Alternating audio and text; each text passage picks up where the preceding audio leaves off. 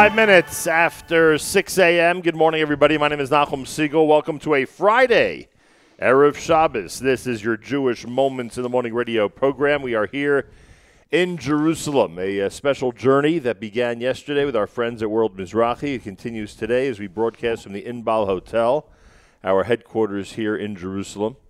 A big thank you to uh, Ronnie and his entire staff, everybody at the Inbal, for making us uh, as comfortable as possible. Much appreciated. Check out the Inbal for uh, winter vacation coming up toward the end of January, the middle of January, I would say. Plus, of course, the Inbal Hotel for your Pesach pleasure. Those of you who love to come to Israel for Pesach and are looking for a wonderful and comfortable hotel to uh, spend the holiday with your family, check out the Inbal. You can check them out online. I N B A L. It's the Inbal Hotel on Jabotinsky Street in Jerusalem. It's Erev Shabbos Parshas Vayigash with candle lighting in New York at 420. I'm told candle lighting here 416. 416. Correct. Good morning. Good morning to you. How are you? I'm trying to think if 416 makes sense to me. Well, I, I don't I don't know what to do about it if it doesn't. I guess. I'm trying to think what time sunset is in Jerusalem. I, you know, Anyway. half an hour later. well, usually it's 40 minutes later. okay. That's why I'm do you want me to check the um No, you don't have to check anything. I'm sure. I got the Pinsker lineup. I'm sure the people in Jerusalem know exactly. They know what they're doing. know exactly what candlelighting is. They have it down to a science. so we don't have to worry about that. Yeah. Uh, today we'll be spending time with our friends from Koren Publishers. Uh, there's a lot going on uh, when it comes to Koren, and we knew that this would be a busy time for them, the time around the Siyam HaShas. Right. Last night, though, at Binyanei HaUma, we got a taste of just how busy it is for them because their booth looked spectacular uh, as they were um, uh, giving out uh, uh, gifts and uh, doing a big raffle. I'm sorry you didn't win.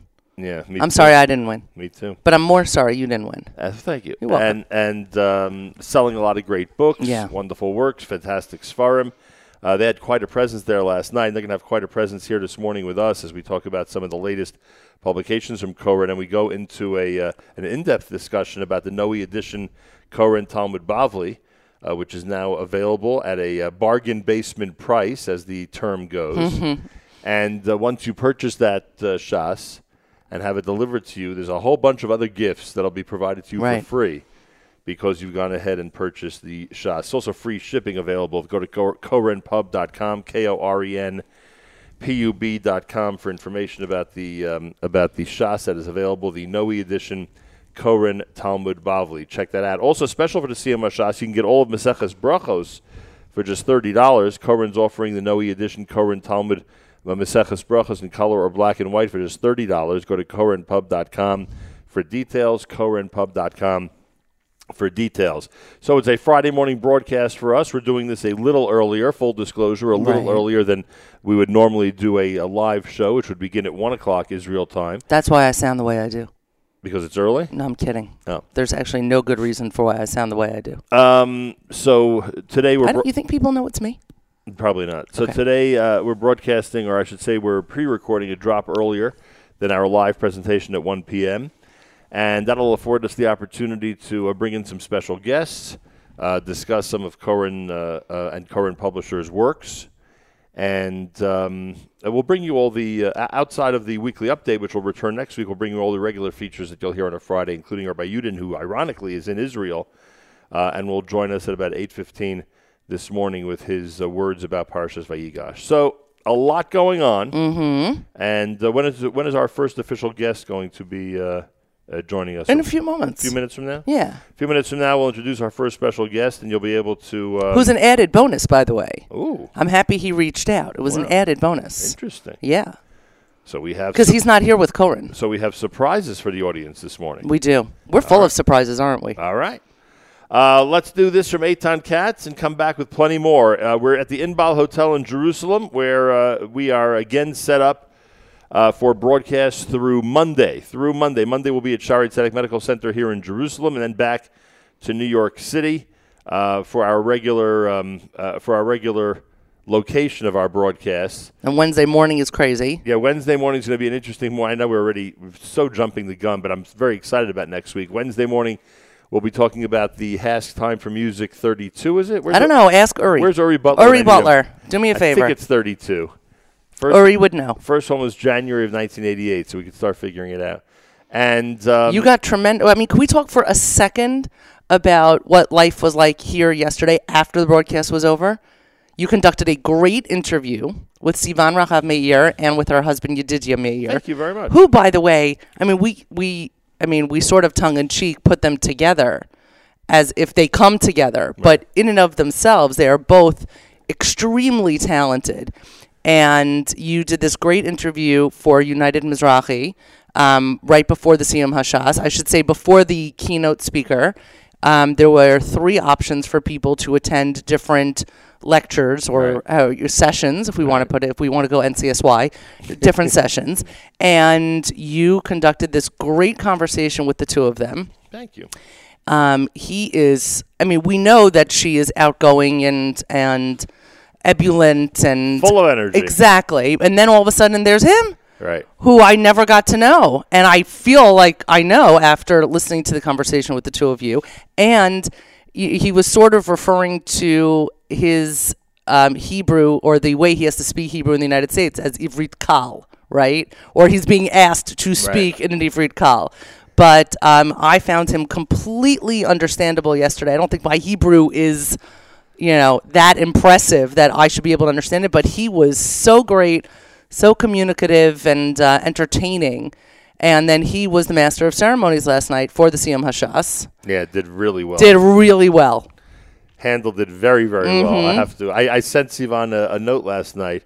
A note. I sent her a, a text uh, to please convey to him how much I appreciated the job that he did last night.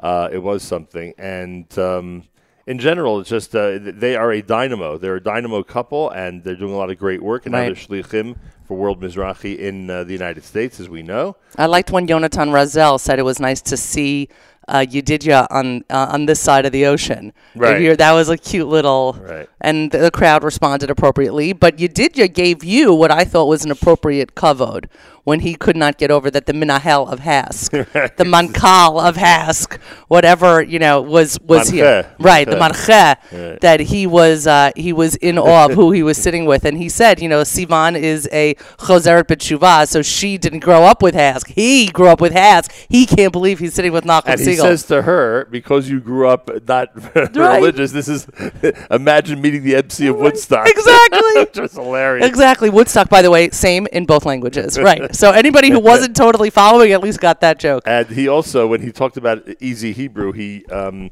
referenced Sha'ar LaMatchil, and that made me Right. laugh. You remember Sha'ar LaMatchil? I don't, but I've heard of it. was the was the newspaper that all of us read. Who was it was done in such simple Hebrew that all of us were big shots that we actually knew how to read a Hebrew article. Because Amazing. It, it was ridiculous how simple it was. But that was the the function of it. The function of it was to be sent around the world so that people could actually read and learn Hebrew through uh, a newspaper article. It's one of the best ways to learn a language, right? Sure. To read the newspapers. Well, I joked that my year in Israel, I knew I had, um, I don't want to say master the language because I think that's overstating it, but I had become comfortable enough to yell at one of the Israelis in the program that I was with in Hebrew without tripping. Exactly. That I, you know, that I made it. I still couldn't understand any of the television commercials. Those go way too fast for me. But um, but it was really quite enjoyable last night. They were very impressive. You did a great session last night. So um, And Rav Doron Perez, the head of World Mizrahi, yeah, comes over to me during the actual Siyum. I don't know when he had time for that with all the dignitaries there. Uh, he comes to me during the actual ha- and, and, and is speaking about, you know, the radio show yesterday and how things went Mm-hmm. and how he's looking forward to getting together with us and just, you know, going through everything that's going to be happening over the next few months because we know there's a big election coming up. right. And it was just wonderful. It was just a... There are multiple elections going on here. yeah. Yeah. Well, that one's not here, but yeah. Right. Uh, he made us feel very much at home, and uh, it was really wonderful. To the point where you actually stayed for a while last night to see. I stayed. You know, the truth of the matter is, is that I only left the Siyum. I, I, this is going to sound, I don't know, naive or ridiculous, but I didn't appreciate how much live music there would be. Hmm. And being that I'm Oh, in right. Avel, I just did not feel Good point. comfortable being there. Like Right. I, I, I, I wanted to be a part of it. And I think I was enjoying Yonatan Razel a little bit too much. I'm like, shoot, this is not for Avel. So Velas is out. You know, I gotta, I gotta step out. So, so I did. Were you there when you did your mayor uh, have, was having trouble remembering uh, the next singer's name? No, but I but Yoni had told me about it afterwards. But I'll tell you before you go to a song, the the um and I know where we I'm already cutting into you know the show, but I I was in complete awe when the minister of education, whose name escapes me at the moment, um, was talking about how he was in the army for seven and a half years and completed Shas uh, during his time there, and Was I Rafi Eitan or Rafi? I don't know. We can it? Google it in a second. Yeah, um, but second. either way, I mean, to, to, to be in a room where somebody is speaking to you who not only served in the Israeli army, but served in the Israeli army and did Daf Yomi Right. during his time in the army, that for seven and a half years he, he, he served this country, he served our people, and also completed Shas. I mean, I didn't deserve to be in the room as long as I did. That is that is a completely humbling. Rafi Peretz. Rafi, Rafi Peretz. Completely humbling moment. Yonatan Razel saying that for the last seven and a half years he's been studying Kolel, and so this Siyum is his also. I mean, what am I doing with my time? and it's um, uh, it was completely humbling. and um, I think he was the one Rafi Peretz who said he went to Rav Ovadia for a bracha before he went to the army, and Rav Ovadia gave him a bracha and said, and he said he wanted a gift, and he said the gift is daf yomi, Mm, right. daf yomi every day. Right. Anyway, uh, plenty more coming up. You're listening to a Friday morning Erev Shabbos edition of JM and the AM live, almost from Jerusalem.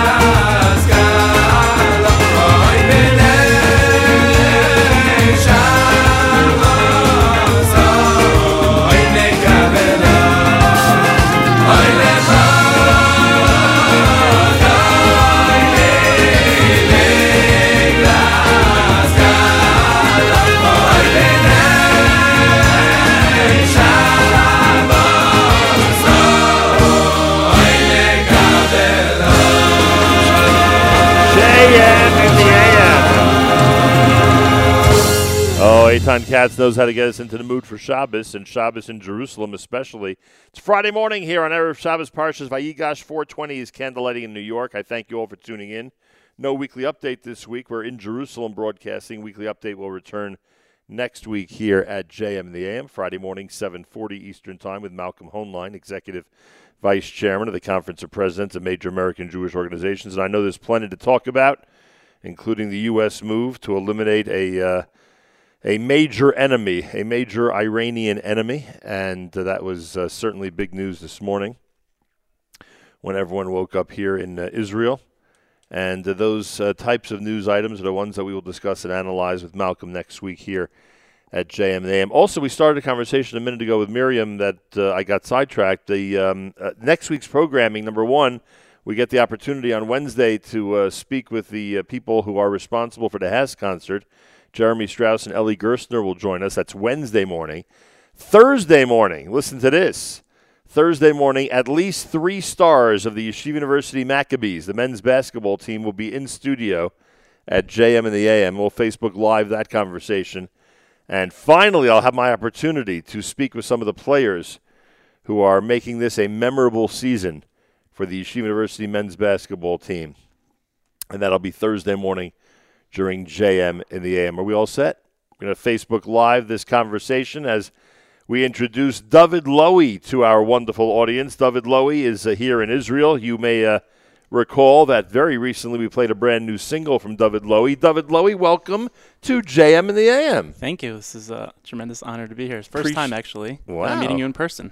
Appreciate that very much. Oh, happy birthday to you. I'm told it's your birthday. So Thank you. happy birthday. Thank you very much. We're at facebook.com slash Nachum Segal Network, facebook.com slash Nahum Segal Network. Who is David Lowy? Where are you from, and what are you doing in Israel? I'm from a place you might have heard of called Staten Island. I've heard of that. Yeah, I mean, I know you did. Um, yeah, I've been living here almost 10 years already, which is just crazy how time flies. Did you move here on your own or with a family With or a what? family, already with two kids. Wow. My, my oldest was two, and now he's Baruch Hashem 11 and a half. Living in Yerushalayim? We were in Yerushalayim first for a couple of years. I was learning in Kolel, and now we're in Ramat Beit Shemesh. Very nice. Yeah.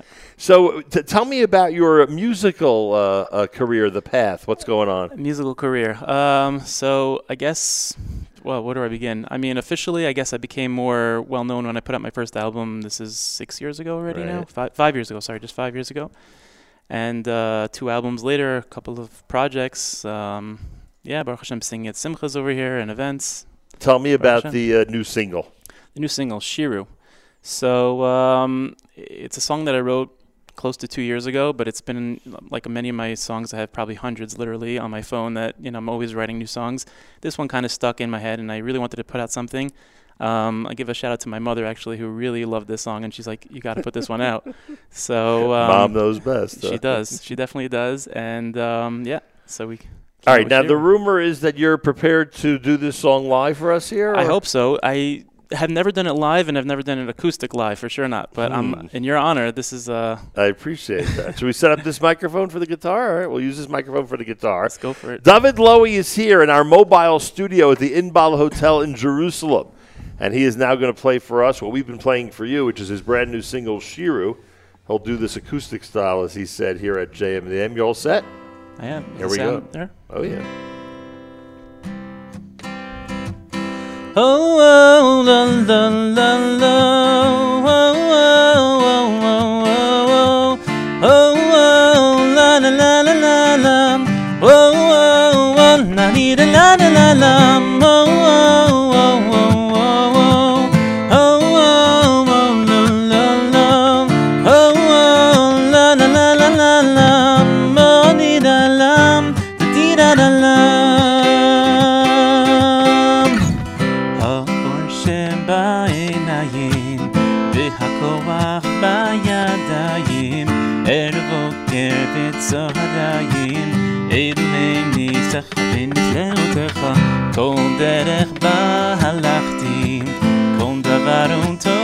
הצלחתי ואני לחסתך בטחתי כי אתה הקל. הכל ממך ולבדך נשיר הלל שירו שירו לו ונספר תהילתו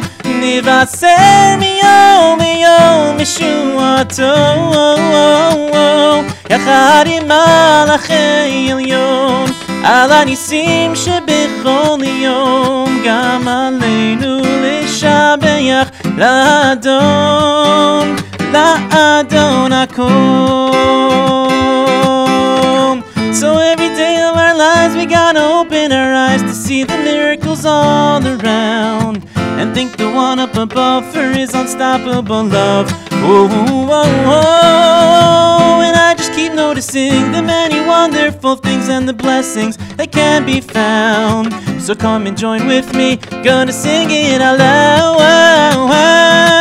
Oh, shiru shiru dom, unisapetilato lato, nivasemi only, oh, mishuato, oh, oh, oh. עם מלאכי עליון, על הניסים שבכל יום, גם עלינו לשבח לאדון, לה לה לאדון הכל. Very nice. One of the best unplugged performances we've ever had, frankly. you. that was really great. And Thank the you so video much. is out, Video's out. Yeah, it came out two weeks ago. has a nice number of views. Baruch Hashem, yeah. And the video is a story video, a lyric video. How would you It's a story. it? Little. It's a story. It's basically giving over the message of Shirulo, which is it demonstrates people going through a little bit of a difficulty. A girl losing her balloon, an old man having a hard time going up steps, and then we had this cute idea because the song has this like feel of like that '50s vibe. So we have these uh, ice cream parlor people dressed up in pink aprons and delivering ice cream to cheer people up and remind them that we have blessings in our life. As I think ice cream gives over that happy feel and reminding them, you know, there's what to be happy about. And uh, Nice yeah. David Lowy, based in Ramat Beit Shemesh. So, so what happens? I mean, there, there, there's a music scene here that you're part of in terms Yeah, of sure. weddings. I mean, Ramat Beit Shemesh is filled with talent, um, a lot of talent. I'm sure you probably know a lot of the singers. I'm very good friends with Ari Goldwag. Uh, we actually just had an event in Ramat Beit Shemesh with a lot of the singers promoting um, a chesed for the community to try to help people make chasanas and stuff. And many of the singers were there. Nissim Black Sure. and uh, Simcha Sussman from Shalsheles Sure. and uh, Nachman Seltzer. And there's a whole chevra over there. that's really, really nice. And Baruch Hashem, yeah, I'm catering towards mostly the American seaboard over here. We're making simchas and events. Baruch Hashem. Very nice. Well, I appreciate you joining us this morning. Thank you. David Lowy, you can check out his video online. It's called Shiru. Not hard to find at all. That's the brand new single he just sang.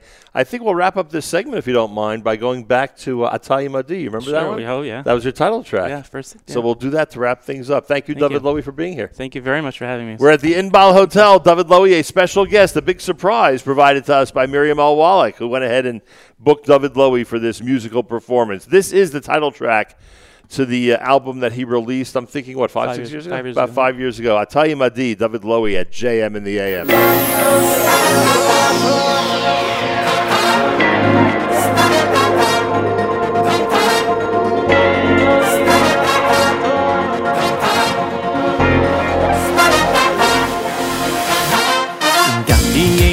תהיה לך גיצה מובס לא ייררו, לא ייררו, כי אתו ימודי.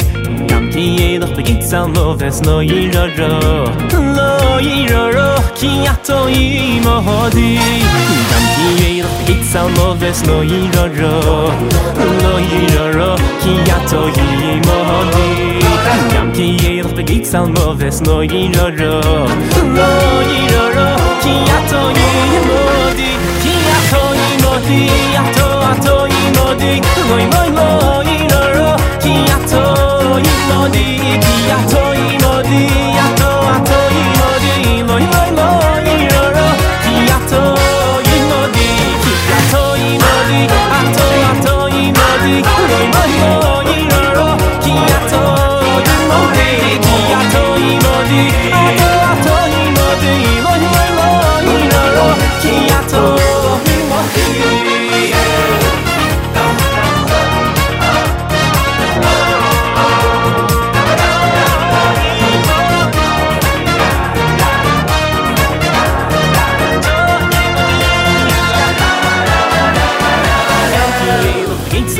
es no yi ro ro bo no yi ro ro ki ya to yi mo di gam ki yi ro ki sa mo. Ves no yi ro ro no yi ro ro ki ya to yi mo di gam ki yi ro ki sa mo. Ves no yi ro ro no yi ro ro ki ya to mo di gam ki yi ro ki sa mo. Ves no yi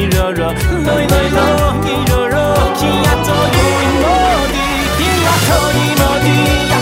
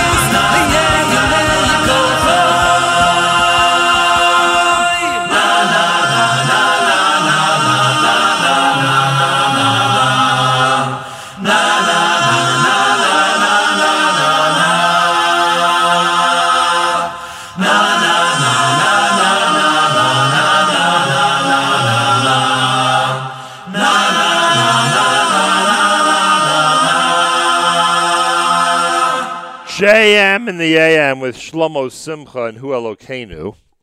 Uh, Shlomo Katz before that, and of course uh, David Lowy before that here at JM in the AM. Um, Koren is now offering the Talmud reference package for free when you purchase a set of the Noe edition Koren Talmud Bavli. The Talmud reference package includes all necessary tools to enhance your Gemara learning, including Hamafteach, the Practical Talmud Dictionary, the Gemara card, and Rav Steinsaltz's revised reference guide. The 42 volume set is now available at the introductory price of $1,600 with free shipping from korenpub.com. K O R E N pub.com. Prices are going up after the Siyum Hashas. As a special for the Siyum Hashas, get all of Meseches Brachos for just $30. Koren's offering the Noe edition Koren Talmud Meseches Brachos in color or black and white for just $30. Go to korenpub.com for details. korenpub.com for details. So last night I was handed a beautiful brand new uh, sample of a project that uh, Koren has just undertaken, and we are going to um, uh, speak about this with one of our Koren representatives and guests later on this morning here at JM and the AM. And as I said, they had quite a presence last night at the Siyum Hashas that took place in Binyanei HaUma, a Siyum Hashas that was geared toward the uh, Dati Leumi religious Zionist community and we had an amazing time there. And uh, there were a lot of highlights, including the uh, the speech bar by Lau, which was so remarkable. And he cited he cited how he uh, spoke at the MetLife Stadium seven and a half years ago with ninety thousand plus people, and then last night in a packed Binyan HaUma in the uh, holy city of Jerusalem. And uh, how lucky we are to be part of a generation that has this much Torah study and this much Talmud study at our fingertips. It really is incredible. JM in the AM with candlelighting time at 4:20 in New York on this Erev Shabbos Parshas Vayigash. We're in Jerusalem at the Inbal Hotel, where I remind you that the Inbal continues to offer wonderful specials and great packages for both January vacation and for the holiday of Pesach. Check out the Inbal Hotel. You could find them online, and uh, you'll see all the uh, luxurious details about the hotel, and you'll see the uh, different specials that they have for both January and Pesach vacations. And speaking of luxury and luxurious, uh, the Inbal has been another, uh, has been again for us a, a wonderful base for us here in Jerusalem, a broadcast base and a uh, hotel base, and we thank them. And they tend to uh, really treat us unbelievably well here, and we appreciate it. Uh, we feel like part of the Inbal family. So to Ronnie and to everybody here who um, take such good care of us, a big thank you from all of us here at JM in the AM. All right, Yeah. you're uh, you're pleased with the accommodations at the Inn Inbal, I know. Pleased. I told you yesterday. This bedroom is, you know, this room upstairs is nicer than my bedroom at home, There you go. which So- is. So, I hope Steven didn't hear that. so But I hope Ronnie heard that. Yes, and Ronnie would appreciate it because they just renovated the rooms uh, that they assigned to us. The, uh, the I think I'm going to have to have somebody start putting fresh flowers in my room at home. There you go. The rooms that have been assigned to us here at the Inbal Hotel are among the most uh, recently renovated and built No, they're gorgeous. uh, rooms, and they really are beautiful, and we thank them very, very much. All right, more coming up. It's JM and the AM on a Friday morning Erev Shabbos as we continue. Remember, Monday we're at Shaare Zedek Medical Center. Can I just give you a teaser for Monday? Tuesday we're back in studio, yes. I, I, I literally in my hand just got the email from um, Audrey at Shaare Zedek with our lineup. Yeah. It's not normal. Okay. It's not normal. I, I, I can't get o- I can't get over what she has going here. I just can't get over. I it. would guess that means it's a good lineup. It's fabulous. It is fabulous, and so many different things to discuss. I, you, do you remember I told you the story about the midwife? Sure. Uh, she's on. Oh, nice. Yeah, and the architect for the new um, emergency room center, he will be on as Good. well.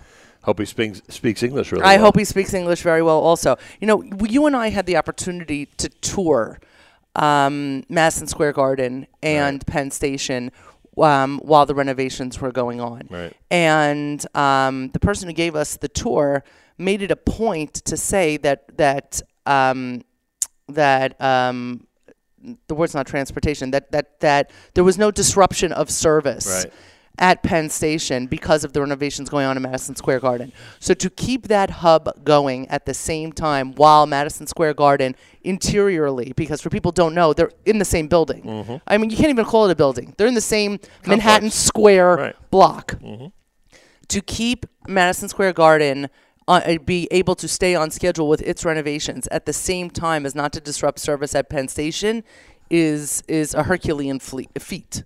Agreed? Oh, for sure. Right. So to build an emergency room complex at the same time that there's an emergency room currently going and being able to fuse both and understand the needs of one in order to build the next is is beyond comprehension. How you get that done, how you understand that, how you don't interrupt. I, I, I, I'm fascinated by by logistics in general, as you know, and I like infrastructure projects. I love when we drive from Ben Gurion to Jerusalem and see what new road was developed and what this was, and just being able to see development. I find very fascinating. In this case, I am stunned by how they are ha- making this happen at Shaare Zedek. Shaare Zedek is doing just that. All of these renovations and innovations taking place while the regular day continues every single day, which, as you point out, is remarkable. It certainly is. More coming up. You're listening to JM and the AM Friday morning Erev Shabbos from Jerusalem.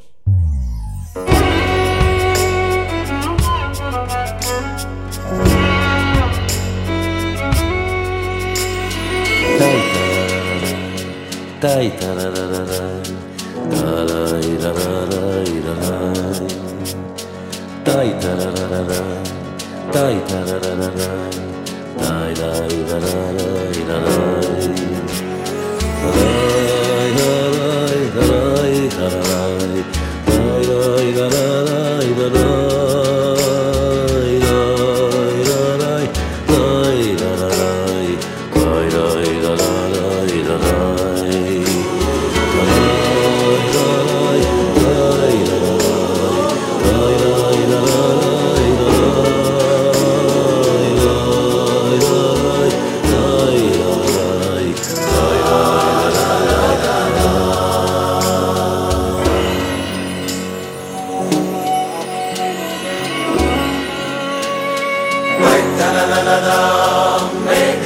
haba yom shabbat benucha megen olam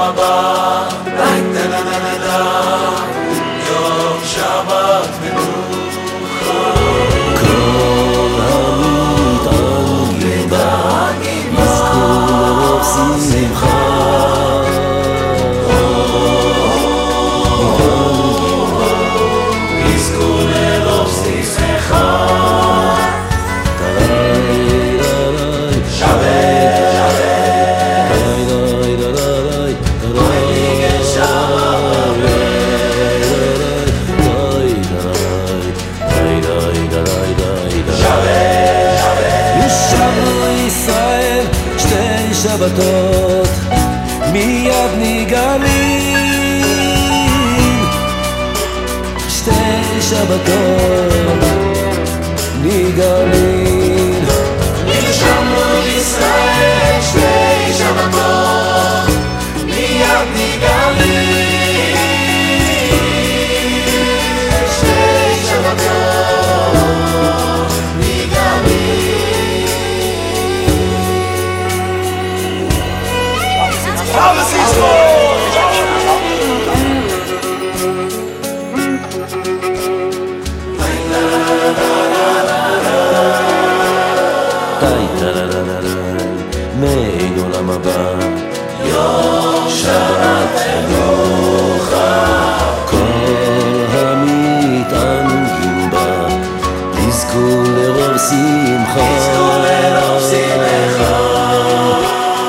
angimba ba iskul le kha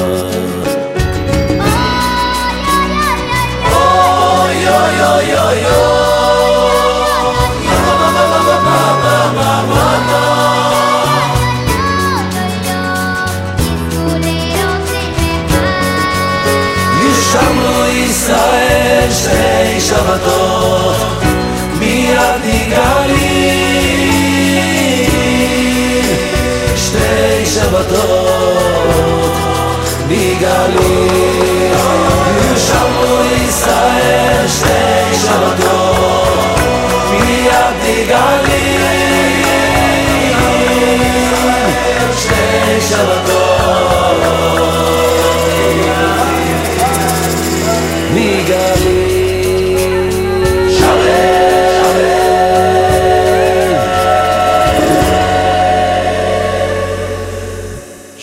JM in the AM. That's from uh, Yitzchak Fuchs here at JM. All right, just a, a, a word or two about the bad guys.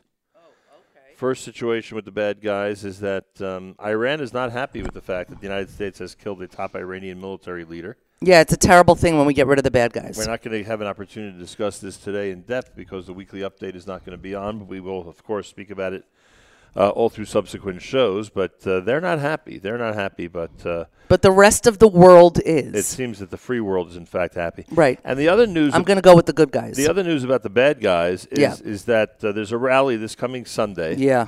being done by the good guys um, because of what the bad guys have been doing. And continue to do. This coming Sunday, a solidarity march organized by UJA Federation of New York, JCRC of New York, ADL, AJC, IAC, and hundreds of synagogues and the New York Board of Rabbis. Everyone's meeting at 11 a.m. at Foley Square. That's in Manhattan. Mm-hmm. And they'll march across the Brooklyn Bridge. And they're encourage, encouraging everybody to come on the march and encourage your friends to join as well. It's a solidarity march this Sunday beginning at 11 a.m. at Foley Square in Manhattan. When anti Semitism strikes our community, we stand up and we stand together. And this Sunday, we'll be marching. I mean, we will not be there. We'll be here in Israel. But Right. everybody over there hopefully will be marching through the streets proud, united, and strong. This Sunday, Solidarity March, organized by all the uh, organizations we mentioned, plus hundreds of synagogues and the New York Board of Rabbis. They meet, everyone meets at 11 a.m. at Foley Square. The march will be across the Brooklyn Bridge. And again, we're encouraging everybody to go on the march, and we're encouraging everybody to encourage their friends to go on the march as well. So that's what's happening Sunday, 11 a.m., Foley Square. And I hope everyone heeds our advice and fits it into their weekend plans. Yeah, this has to be a priority.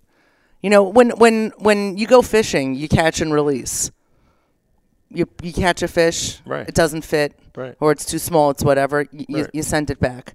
We are catching and releasing anti-Semites. Yeah. We are catching and Those who are releasing our people who are committing crimes in New York against the Jewish community. And by the way, it's not like it stopped when we landed here. We got off the plane and all of a sudden there were more alerts. And we got off, you know, we, we finished a show. There are more updates as to something else that's happened in Brooklyn. This is out of control and it needs to stop. So 11 a.m. Sunday, we have an opportunity to uh, hit the streets and make our voices heard. Uh, we should also, by the way, we should also make a comment. This has nothing to do with. This is not about politics. This is about being a Jew. Of course. Yeah. And hopefully, people will feel the need to stand together and be part of it. More coming up. We'll wrap up the hour with Micha Gamerman, and then uh, more happening from the uh, Inbal Hotel in Jerusalem with our friends from Koren Publishers, and more on a Friday morning broadcast. This is JM.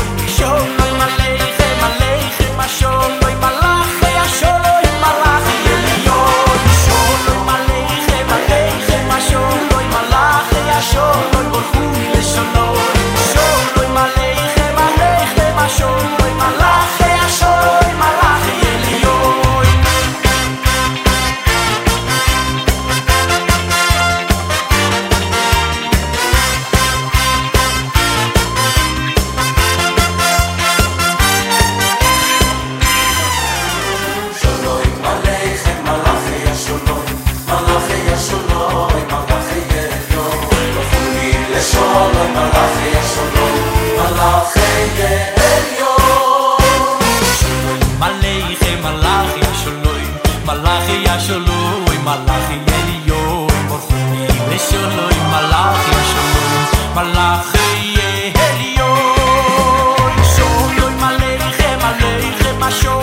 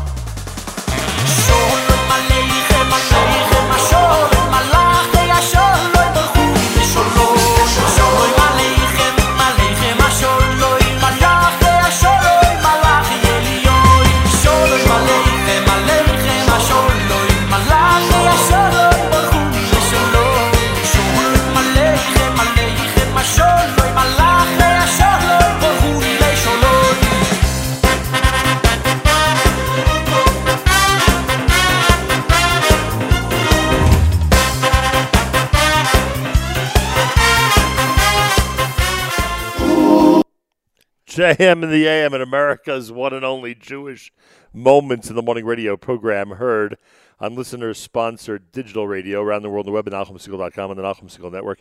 And of course, on the beloved NSN app, that was Micha Gamerman. Benny Friedman opens up the 7 o'clock hour. Our friends from Koren Publishers join us in this hour with some of their uh, historic developments. It's all coming up if you keep it at JM in the AM.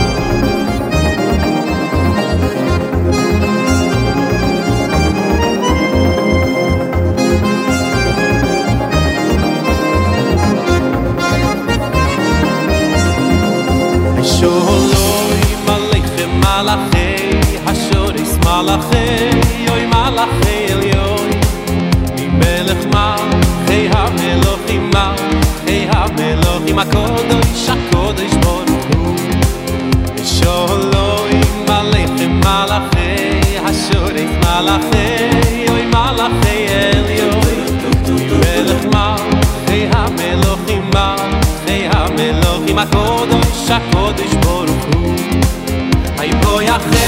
le sholo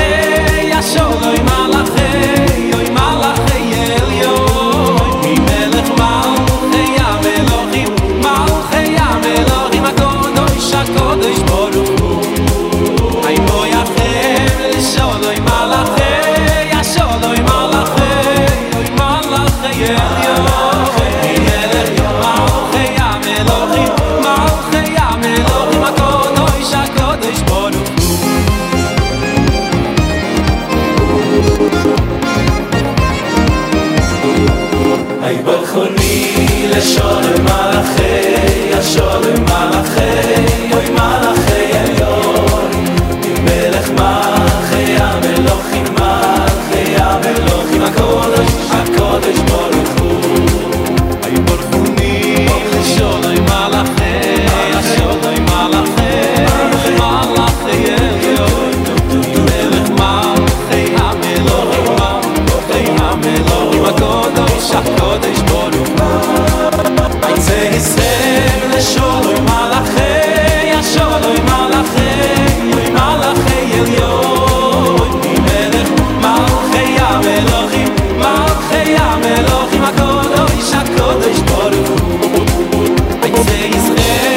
Yisrael sholoy malache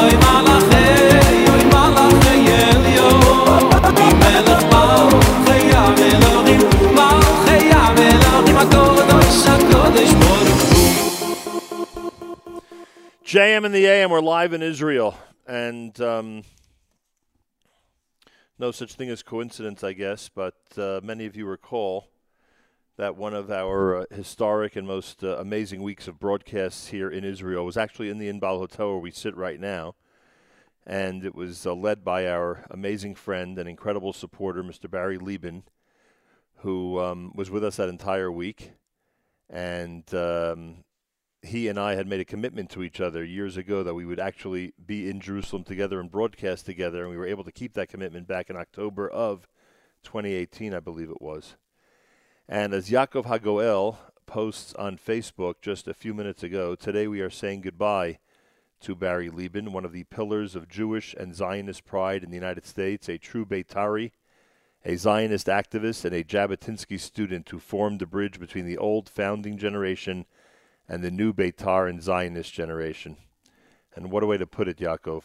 How accurate you are. May he rest in peace and his memory be a blessing. And I will add, for those of you, especially in our audience, for whom the name Barry Lieben is familiar, he was somebody who was not only a supporter of ours and somebody who took great pride in supporting the work of JM and the AM and the Nachum Segal Network all the time, constantly, uh, but he uh, was an amazing friend, somebody who cared a great deal about uh, all of us, and especially about uh, me and my family. And um, we were awoken essentially to this news. Um, we're recording this broadcast now. It's about 10 a.m. here in Jerusalem on Friday, and we uh, just a, a few hours ago, maybe three and a half hours ago, were informed of the fact that he had passed away. And uh, for us, it was quite sudden because uh, it was something that, although his health was not great, we didn't expect this type of news. And um, he was somebody who's just uh, has always been there for us. We take this opportunity to extend our condolences to his wife Cindy and his daughters and son, and to the entire family, all of whom have become close friends over the years. And his funeral is going to be taking place on Sunday. It is almost unfathomable to me that I will not be able to be there at that point, but obviously I'll be visiting with the family as soon as possible and I'm sure representatives of uh, my family will be at the funeral on Sunday. Uh, but this is very, very sad news for those of us at JM and the AM and the Nachum Segal Network. We've lost a very dear friend, and as I said, it's a um, almost the, the irony that we are here at the Inbal Hotel where we spent such an amazing week with him and his family uh, just a short time ago is really unbelievable. So, a um, our condolences to the Lieben family, and uh, may Barry rest in peace. May his memory be a blessing, and he is somebody we are never ever going to forget. More coming up. This is a uh, Friday morning edition of JM and the AM, and um, after we uh, after we go back to the music for a moment, we are going to um, uh, begin our conversations about a very very special um, um, uh, outfit, and that's Koren Publishers who have been um, at the forefront of some of the most incredible, innovative, and um, revolutionary uh, projects in the world of Jewish publishing. Uh, no other way to say it. That's all coming up next if you keep it here at JM in the AM. うん。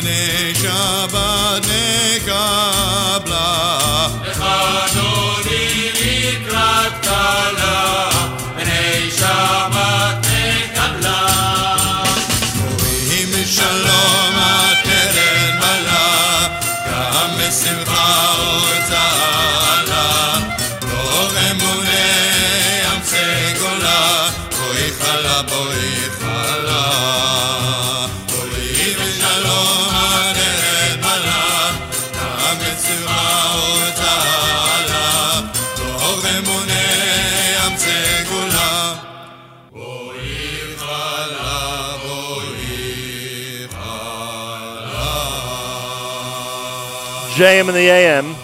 Friday morning, Erev Shabbos live from Jerusalem. Koren Publishers Jerusalem is one of the world's lo- leading Jewish publishing houses based in the heart of Jerusalem. Their story began in 1962 with the release of the Koren Tanakh, the first Hebrew Bible to be entirely produced by Jews in 500 years.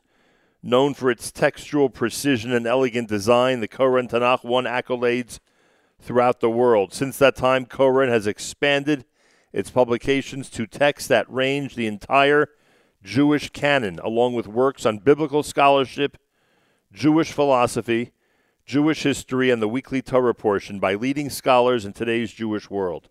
Today, Koren is best known for the award winning Koren Sacks Siddur and Koren Talmud Bavli with commentary by Rabbi Adin Even Yisrael Steinsaltz. And Koren is now offering the Talmud reference package for free when you purchase a set of the Noe edition Koren Talmud Bavli. The Talmud reference package includes all necessary tools to enhance your Gemara learning, including Hamafteach, the Practical Talmud Dictionary, the Gemara card, and Rav Steinsaltz's revised reference guide. The 42 volume set is now available at the introductory price of $1,600 with free shipping from korenpub.com. Prices are going up after the Siyum. Special for the Siyum Hashas, get all of Meseches Brachos for just $30. Koren's now offering the Noe edition Koren Talmud Meseches Brachos in color or black and white for just $30. See korenpub.com for details. korenpub.com for details. Rabbi Avishai Magensa is the uh, uh, is the curator for the Noe edition Koren Talmud Bavli and is the production manager of all Koren projects. He's been a guest of ours before when we visited Koren headquarters here in Jerusalem. We're on Facebook. Go to facebook.com slash Nachum Segal Network to see this conversation as it takes place. Facebook.com uh, slash Nachum Segal Network. Rabbi Avishai Magensa, welcome back to JM and the AM. Thank you. Morning. I have to say mazel tov to you, don't I? Because uh, the Shas is now complete, and Yeah. you and the entire staff and these scholars that have worked so hard for many, many years. It would be uh, uh, actually a seven, eight year project, right? Right, a little more than uh, the seven and a half years that it takes to complete uh, Shas, because obviously we were working on brachot uh, before the beginning of uh, last cycle. Right. And did you ever fear that you might miss one of these deadlines with all the different volumes that were coming out? So absolutely, yeah, we, we were never uh, you know just uh, sure of ourselves. Uh, we took uh, great measures to make sure that uh, we can meet the the deadlines, and uh, it is with tremendous siyata dishmaya that uh, we really made it. We did not miss a single volume Amazing. on time. Last night at the Siyum Hashas Binyanei HaUma, Koren had an amazing presence. Uh, beautiful booths. Um, people going around uh, giving out gifts and encouraging people to sample the new ta- the new um, um, Talmud Bavli uh, to get a taste of it because this coming Sunday we're now two days away from the actual start of Masechet Brachot. We're from the actual start of Shas. Again, are, are are you feeling the energy that many people in the Jewish world are actually gravitating toward this Daf Yomi project for the next cycle? Absolutely. Meaning, I'm I'm generally um, my my general sense is that uh, Daf Yomi as a movement is gaining more and more momentum. Um, I myself am uh, privileged uh, to be teaching Daf Yomi a number of times a week, and I see the diverse uh, crowd that comes to uh, to the shiurim, and uh, I think it is becoming more and more uh, popular. And definitely, this is um, this is a uh, book that can help uh, people access people of all different backgrounds access the Daf Yomi. No question about it. Rabbi Avishai Magenz is with us. All right. Um, you have selected a specific part of the Talmud in order to do your presentation this morning. How did you arrive at the area of Talmud that you wanted to share with our listeners this morning? So I wanted to uh, take something which uh, will come up in uh, Daf Yomi relatively soon. So this is uh, the Daf uh, that we're going to be learning next Thursday. Um, so it's within uh, within a week, and I selected uh, a Daf which, on the one hand, um, showcases our use of colorful images and uh, background notes um, and including um, a, a halachic aspect and also an agada aspect, right. As we know in the Talmud, besides many uh, halachic Jewish law uh, discussions, we have what we call agada, which is more of the you know philosophy. Um, maybe even uh, mysticism at times. Um, and uh, Masechet Brachot is very interesting in that it includes both of Right. these. It's a lot of uh, both.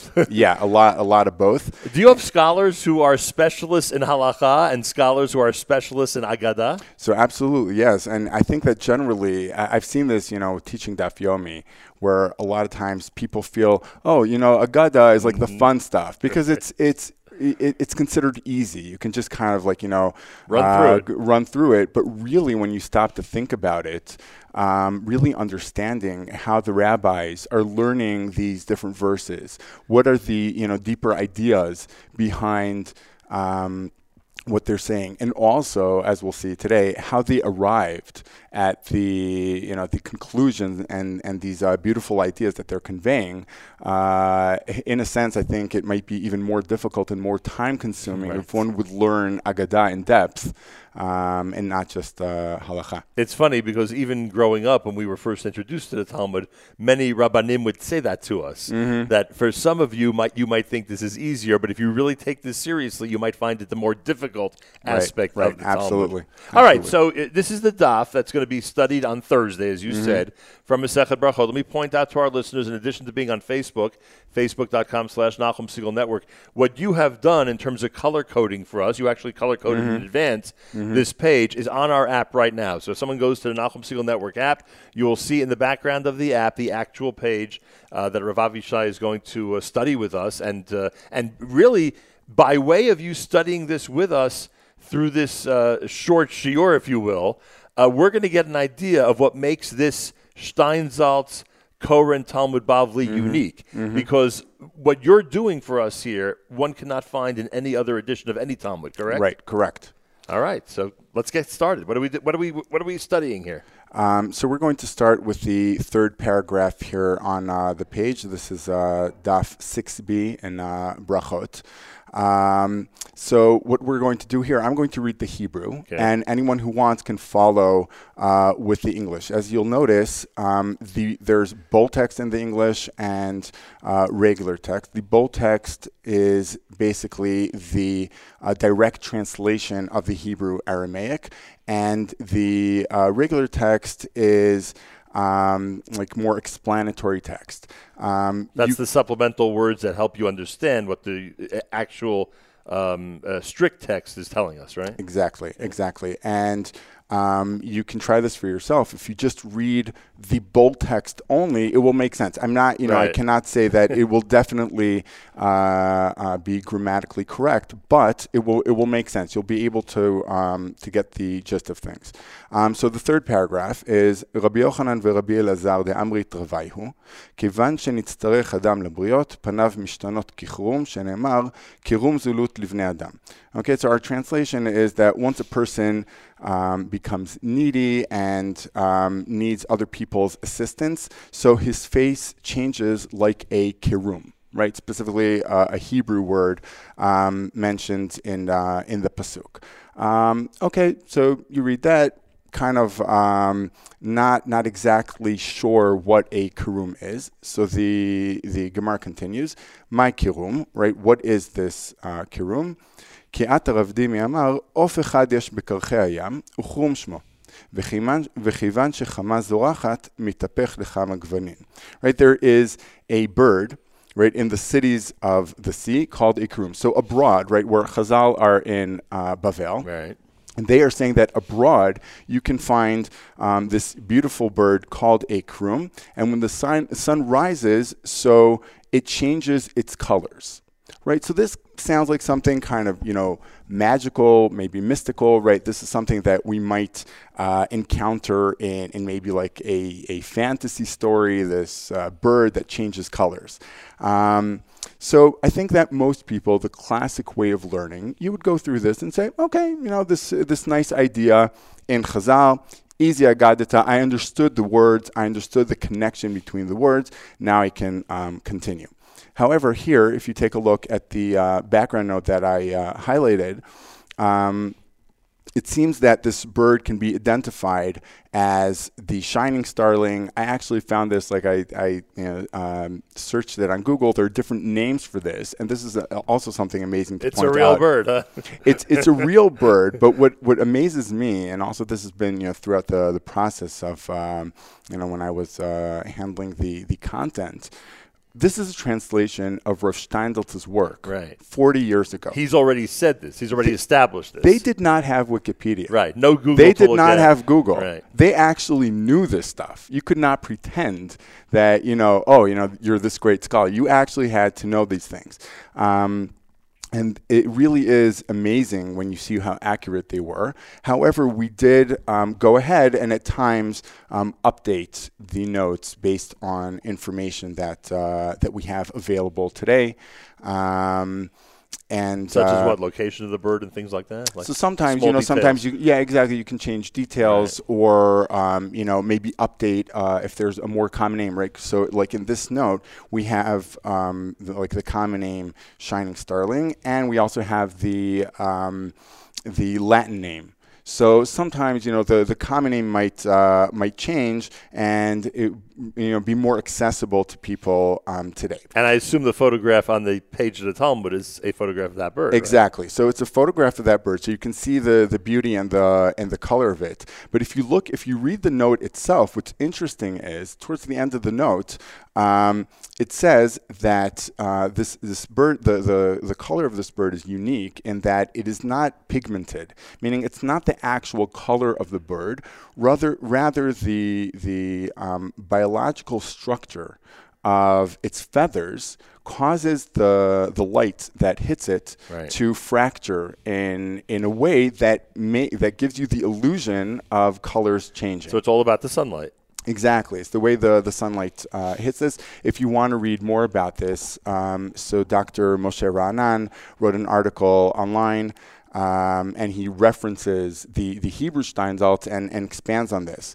And I find this very interesting because it turns it from something that you feel, okay, maybe Chazal kind of maybe made up something uh, or just you know to, to convey an idea. They didn't actually refer to something in the physical wor- world. However you see they are traveling they're going places they're seeing things and they're incorporating that into their learning. That is a very deep educational message. They're not just like this um, idea that sometimes people have okay you know the rabbi sat in the beit midrash all day long morning to night uh, their entire lives and you know never reference the actual world. No they're looking at the same bird that you and i can look at and say wow you know they looked at this bird and took a message from it. Maybe i myself can you know find some uh, some deep message in that. So i think that's already a very um, you know deep educational message and connects this to real life. This is not just a book. We're speaking to Rabbi Avishai Magensa, who is the uh, content curator for the Noe Edition Koren Talmud Bavli and production manager of all Koren projects. You made a point, and I'm so glad you brought it up because I wanted to emphasize it to our listeners because many of them are familiar with the Hebrew Steinsaltz Gemara that came out many, many years ago. The, scholars were assigned when it came to this project to literally translate that. You mm-hmm. weren't looking for them to add to it. You wanted them to take what Rav Steinsaltz had already done mm-hmm. and bring it to light, obviously in English as well. That was a major part of the project. Uh, and I think that's important to note that this was mm-hmm. a that if you want authentic Steinsaltz, this is authentic Steinsaltz. This is not the scholars at Koren, you know, putting their spin on anything. Right, exactly. Um, however, I do I do have to add that at times, Rav Steinsaltz, um, primarily to my understanding, what he tried to achieve was to uh, get past the linguistic barrier um, that, that you find in the Talmud, so that Israeli um, scholars would be able to access the the Talmud. Therefore, when things are clear in Hebrew, he often left uh, left it un, um, unexplained, right? So you would have to, you would still have to, you know, think deeply and try to understand what the interpretation is. However, in English, we had to really translate every word, of course, and therefore at times also add the explanatory text. So in a sense, it is actually more accessible to people um, without uh, a background, whereas the Hebrew Steinsaltz um, does have like that extra step. because because I assume Rav Steinsaltz, uh, when he started uh, his project, um, felt he was speaking to somebody, right? I, I assume the average Israeli, so to Mm-hmm. speak, who was somewhat familiar with Hebrew and whose Hebrew, Right, because absolutely. of their knowledge of Hebrew, would help them through Chumash, through the Talmud, a little bit more than somebody whose first language was not Hebrew. Absolutely, and also I think that you know in Israel, it's sort of um, my my sense is that there are many phrases from the Talmud, including in Aramaic, that are considered like high register. So whereas right, if someone if someone in you know speaking English is using like a Latin phrase to to kind of uh, give it like a higher register, so in Israel, what you would do, okay, for example, if you're listening to a judge being interviewed on the radio, you might hear him quote. Um, different phrases from the Talmud in Aramaic. So that it's it's generally, uh, you know, someone who's well educated in Israel um, has some access already to the language of Chazal, to uh, to the concept, and um, the major barrier would be to to get past the the language uh, barrier. So that's what Rav Steinsaltz uh, was trying to do, and we took it a step forward, I think, um, and made this accessible to really really anyone. Uh, is there a lot of debate about English phrases? Or is there a lot of debate Hmm. of, oh, Rav Steinsaltz wrote this in Hebrew. Here is how it really should be translated into English, and then this becomes an issue, so to speak, among your staff? Yeah, so definitely there were many, many uh, discussions of uh, of that type. Uh, what we ended up doing is we had our editor in chief uh, make the Final the final decision. decisions, and then we used uh, custom-made software um, for the editors and translators to be able to access the this this database, right? Because obviously we didn't have one person going through all of Shas. Uh, that would we would not be able to do that within uh, this time frame. So in order to make sure that everyone is on the same page and using the same translations for the same phrases found out, uh, found throughout uh, Shas, so we used custom-made uh, software to to implement that. What else do you want to show us from the page itself? Um, so if you go um, a few paragraphs uh, down, where I've highlighted this uh, too, um, so we find a um, a more halachic uh, discussion. Although this isn't really, um, you know, the cl- a classic halachic discussion in the sense of that we'll have uh, differences of opinion, rather a, a halachic statement. So again, you can follow um, in the English while I read the the Hebrew. ואמר רבי חלבו, אמר רב הונא, לעולם יהא אדם זהיר בתפילת המנחה, שהרי אליהו לא נענה אלא בתפילת המנחה. Right? So he says, you must be uh, careful, right? Our translation is uh, vigilant uh, with regard to the, the afternoon prayer, right? To make sure um, to daven mincha on time. Um, and if you take a look at uh, at the note here, quoting uh, Kli Yakar, uh, he points out that the reason mincha is singled out is because it occurs in the middle of the day.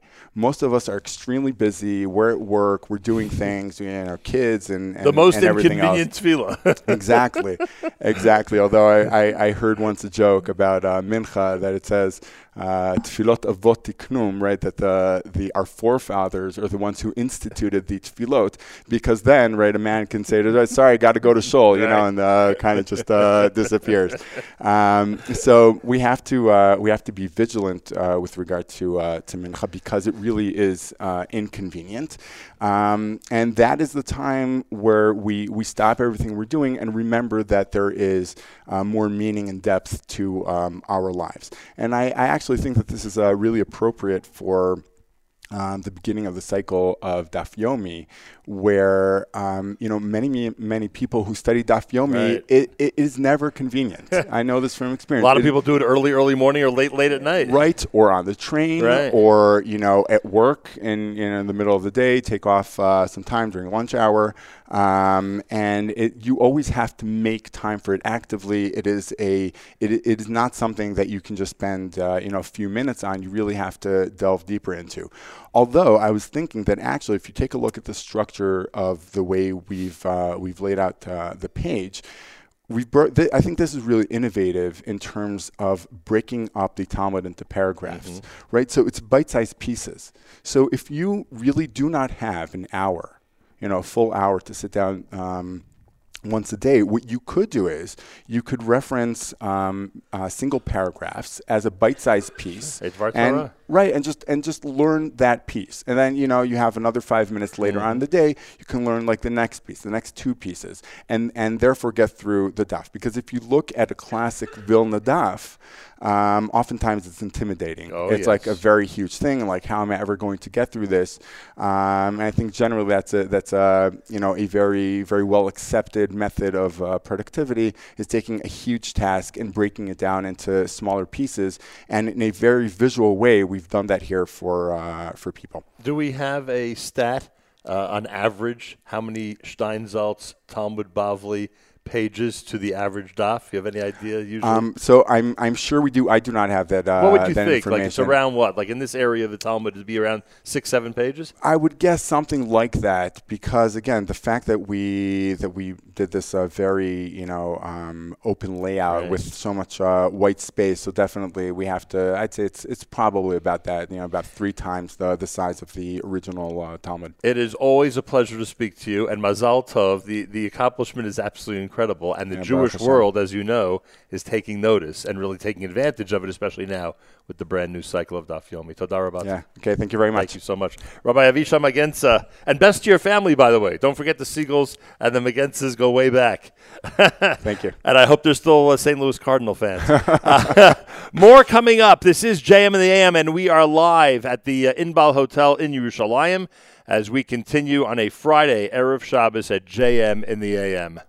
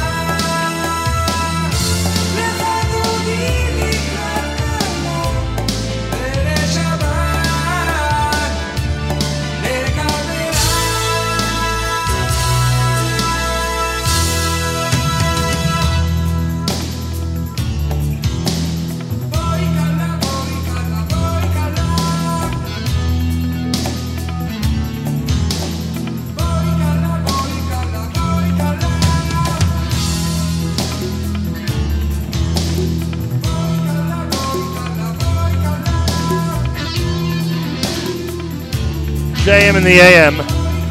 We're at the Inbal Hotel in Jerusalem with a big thank you to the Inbal for their hospitality. Always amazing and incredible. Thank you to Ronnie and his staff here at the Inbal. Mentioned earlier the uh, the passing of our friend and mentor Barry Liben. Our condolences to the Liben family. To say that uh, we as a JM and the AM and Nachum Segal Network community are devastated by this news is an understatement. Just heard about it a couple hours ago, and as you see people posting on social media, you'll get to know just what kind of uh, fighter and lover of Israel Barry was. And it was here in this building that we had the unique opportunity to broadcast uh, back in the uh, middle of 2018 with Barry and his family, and uh, it's an experience I will never ever forget. I want to take this opportunity and wish a mazal tov to Ruvain Rosazada and to Lori and Joe Rosazada. Tomorrow night is the Hachnasat Sefer Torah and the Bar Mitzvah celebration of Ruvain happening in West Orange, New Jersey. To Lori and Joe, who just joined us recently for the show we did at Heichal Torah in Teaneck, we say mazal tov from all of us here at JM in the AM. Well, Stuart Hershkowitz is with us. He has been uh, an amazing friend of JM in the AM for a very, very long time. Stu, of course, is um, the president, Vice President. vice president. Thank you, vice president, Jerusalem College of Technology. I know. I apologize. That's my mistake. I, I did have Stu's bio in front of me, but I had misplaced it. So I'm sorry about that. But after all, we're old friends, so we can go through it ourselves. Thank you very much. Stewie Hershkowitz uh, is um, trained as an attorney in both Israel and the United States, member of the bar in both countries. Uh, he um, established the international division at the Bank of Jerusalem, was one of the founders of the Cross River Bank in Teaneck, New Jersey. He's a board member in many prominent organizations and has served as a member of the Board of Trustees as well as a member of the Executive Committee for the Jerusalem College of Technology, serving now as Vice President of the college and CEO of its tech transfer company. I say, Stewie Hershkowitz, welcome back to JM in the AM. Thank you. It's really a pleasure to be back here, Nachum. I appreciate that, and it was great celebrating with you last night, the beautiful Siyum Hashasa Binyanei HaUma. And it I, really was. And I ask you, uh, because I only discovered this about 24 hours ago, that you're an avid Daf Yomi fan. How did this all begin? When did you start your relationship with the one page per day Talmud study? So it's an interesting story, actually. Um, I've been learning for many, many, many years. Um, I learned in the Gush, and after that, I continued learning pretty much every day. But I sort of gave myself a discount and said, well, the Daf Yomi is too hard. and so I would do a little bit here and a little bit there. And um, I learned at my own pace. Um, two cycles ago, a friend of mine showed me he had an Apple Shazpad. And uh, he had the whole Shas. It was an early Edition. iPad, right? And um, I said, wow, you know, there's no excuse anymore. Um, between a thousand different shiurim on the internet, everything that there is, there's no excuse. And if you look in the mirror and you say, I got to do this, especially in light of there's so many, that, well, we're going to be talking about Sure. the Koren Shas now, which makes life that much easier. Someone um, who is very busy and has a very full schedule, um, I can tell you for myself that without it, I doubt that I could do it. Wow, interesting. it wasn't it this cycle, the one that's that's just ending now, where you discovered the Koren Talmud Bavli? So yeah, the Koren Talmud Bavli came out for this cycle. Right. The previous one I did as well. This is my second time, thank God, finishing it, and I'm very excited to start the third. What made this cycle unique in in, in terms of your experience with the Koren Talmud Bavli? So the Koren Talmud Bavli, um, well, I've been using the Steinsaltz for many, many, many years in Hebrew. Um, I can imagine that, but I was amazed at how um, they've upgraded the original Steinsaltz. Everything from the aesthetics, the printing, the the binding, the quality. Um, the little pictures that they had sketched out are now really class photographs um, the histories and backgrounds and the halacha, and um, in bite-sized pieces that you could either um, use the front of the Gemara, which is um, with the vowels, uh, which is certainly helpful, including in the Rashi, or you can use the English in the back um, when you need it and um, it just makes it very, very user friendly. And for someone, as I said, who doesn't have a lot of time and does it, as you said, maybe early in the morning. It, what I find it very challenging is traveling. Um, Right. I travel, as you know, I travel Sure. a lot, and um, keeping up with the schedule when you're traveling, it's just something that you know. I think that everybody prioritizes in life, uh, sometimes knowingly, sometimes not knowingly. And a person who undertakes the daf yomi, um, he knows that this is an integral part of his life. As um, my friends all say, the daf waits for no man. That's right. You cannot fall behind. Once that day ends, then you're already behind. Stu Hershkowitz is with us. Now, are you the type that would uh, take this Talmud Bavli, the Koren one, to a shiur, or are you generally doing this yourself through the uh, through the publication, through the uh, Koren uh, Talmud Bavli? So I've almost never gone to a shiur. Uh, my hours are very strange. Um, I So do this is on your own. You're doing this. Oh, absolutely. I've almost never gone to a shiur, maybe three or four times in the last 15 years. So I enjoy doing it at my own pace. I'm a little slow, so it takes me a little longer. The shiurim I find sometimes are a little too quick for my taste. And the great thing is, if you have a little bit more time one day, the Koren Shas allows you to get into it a little bit more. Uh, it has the um, it has enough material for you to look further if you want to Right. to look in the Rambam, to look in the Shulchan Aruch, and I find that to be very helpful. I usually get to that on Shabbos. and that enhances the experience, to say Correct. the least. All those extras, you know. Uh, and earlier we spoke about, and we were given a demonstration of the different notes, um, the uh, the different notes and backgrounds that are pointed out in the Steinsaltz uh, Talmud, and uh, all those just add to the experience. And and now that you've had two cycles of doing it yourself with different publications. You could tell us that you know this one is different. This one is a you know is unique. Let's put it that way. It really is, and uh, has a great Dvar Torah on um, what a siyum is. Mm. And I'm going to say it tonight in my shul in Baka, where uh, we're going to have a siyum. What he says is um, that the siyum is not about finishing; it's about starting. Finishing is great, but when you start again, you have to start at a different level. Finishing it the second time for me requires me and puts pressure on me to know that the next time I do it, I have to up my game. Yeah, to say the least. And uh, the Koren allowed me to do that the second time around. Nice. And I hope to be able to get a little bit more into it the third time around. Well, I, I know that the, the kiddishes are going to be happening this Shabbos for the end of the cycle. Based on what you're suggesting, Stu, maybe we should have a kiddish for the beginning of the cycle. That would be. Uh, so the Rav said that his grandfather would always ask for Chassan Bereshis and not Chassan Torah, because Chassan Bereshis is the starting again at a higher level. Phenomenal. Uh, how are things at the Machon Lev, and how do they use Rav Steinsaltz to enhance their learning in that wonderful institution? And Machon Lev, of course, the Jerusalem College of Technology. Yeah, so we have about uh, 500 guys in our beis medrash every day. They learn every morning from 8:30 till about uh, 12:30, and then there's a short break, and then they go to their academic classes. The morning is on the level of any uh, top yeshiva, I would say, and um, I see that a lot of the Israelis use the um, the Hebrew version of the Steinsaltz, and our American students, which um, we're getting more and more of them. We have over 100 American students today uh, who are studying English, um, our computer science, and our business in English completely. Uh, I see many of them walking around with the Koren Shas.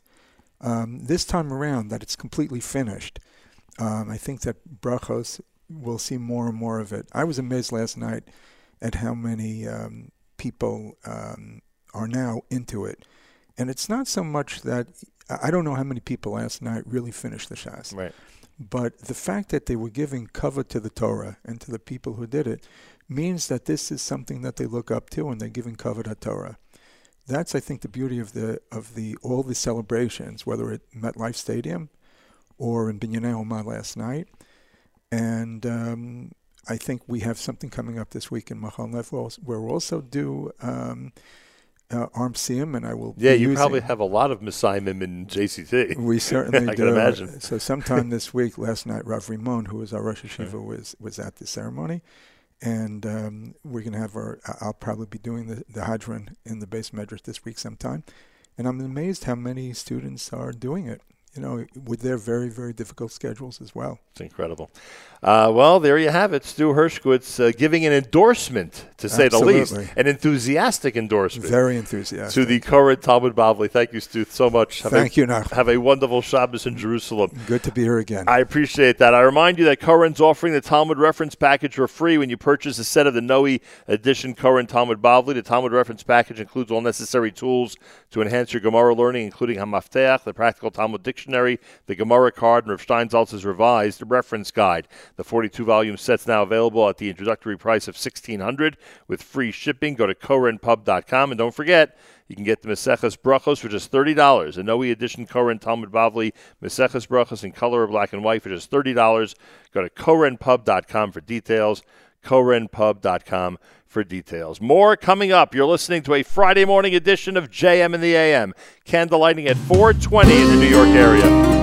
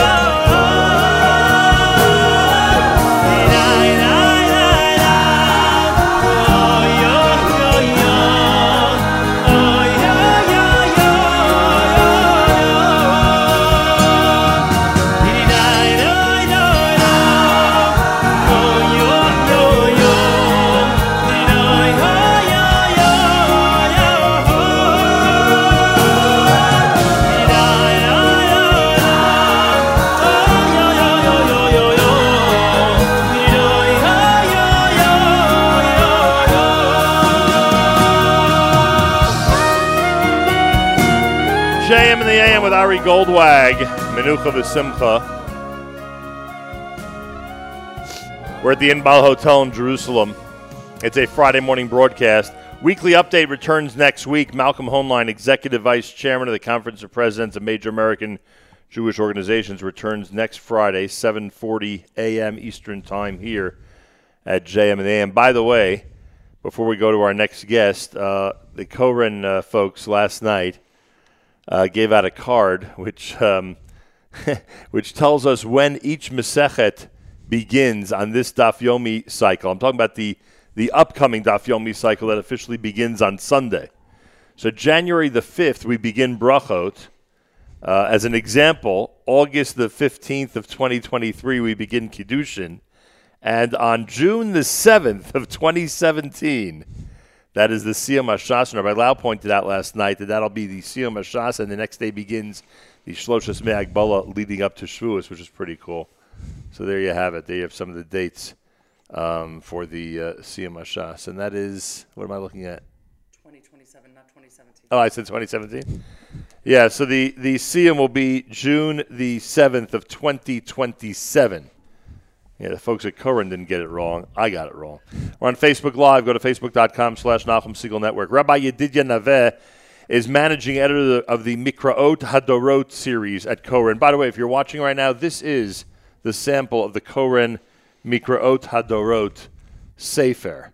Um, we'll, we'll hear in a moment how big this project is. I was given a briefing about this project last night. It is absolutely spectacular. He, meaning Rabbi Naveh, has held editorial positions on several major Koren publications in English, including the Koren Talmud Bavli and the Steinsaltz Tanakh. He holds a BA from Yale, smicha from the chief rabbinate of Israel, and lives here in Jerusalem with his family. Rabbi Naveh, welcome to JM and the AM. Thanks, Nachum. It's great to be here. Can I just say before we start that it's a real privilege for me because I grew up on JM in the AM. Thank I was uh, grew up in Riverdale and I went to elementary school on the Upper West Side, and I have vivid memories of being stuck in traffic on the Upper West Side, listening to listening to beautiful Jewish music. So All right, it's the, really the traffic was not our responsibility. The Nobody great music opportunity. was our responsibility. So I'm glad you have pleasant memories of those experiences.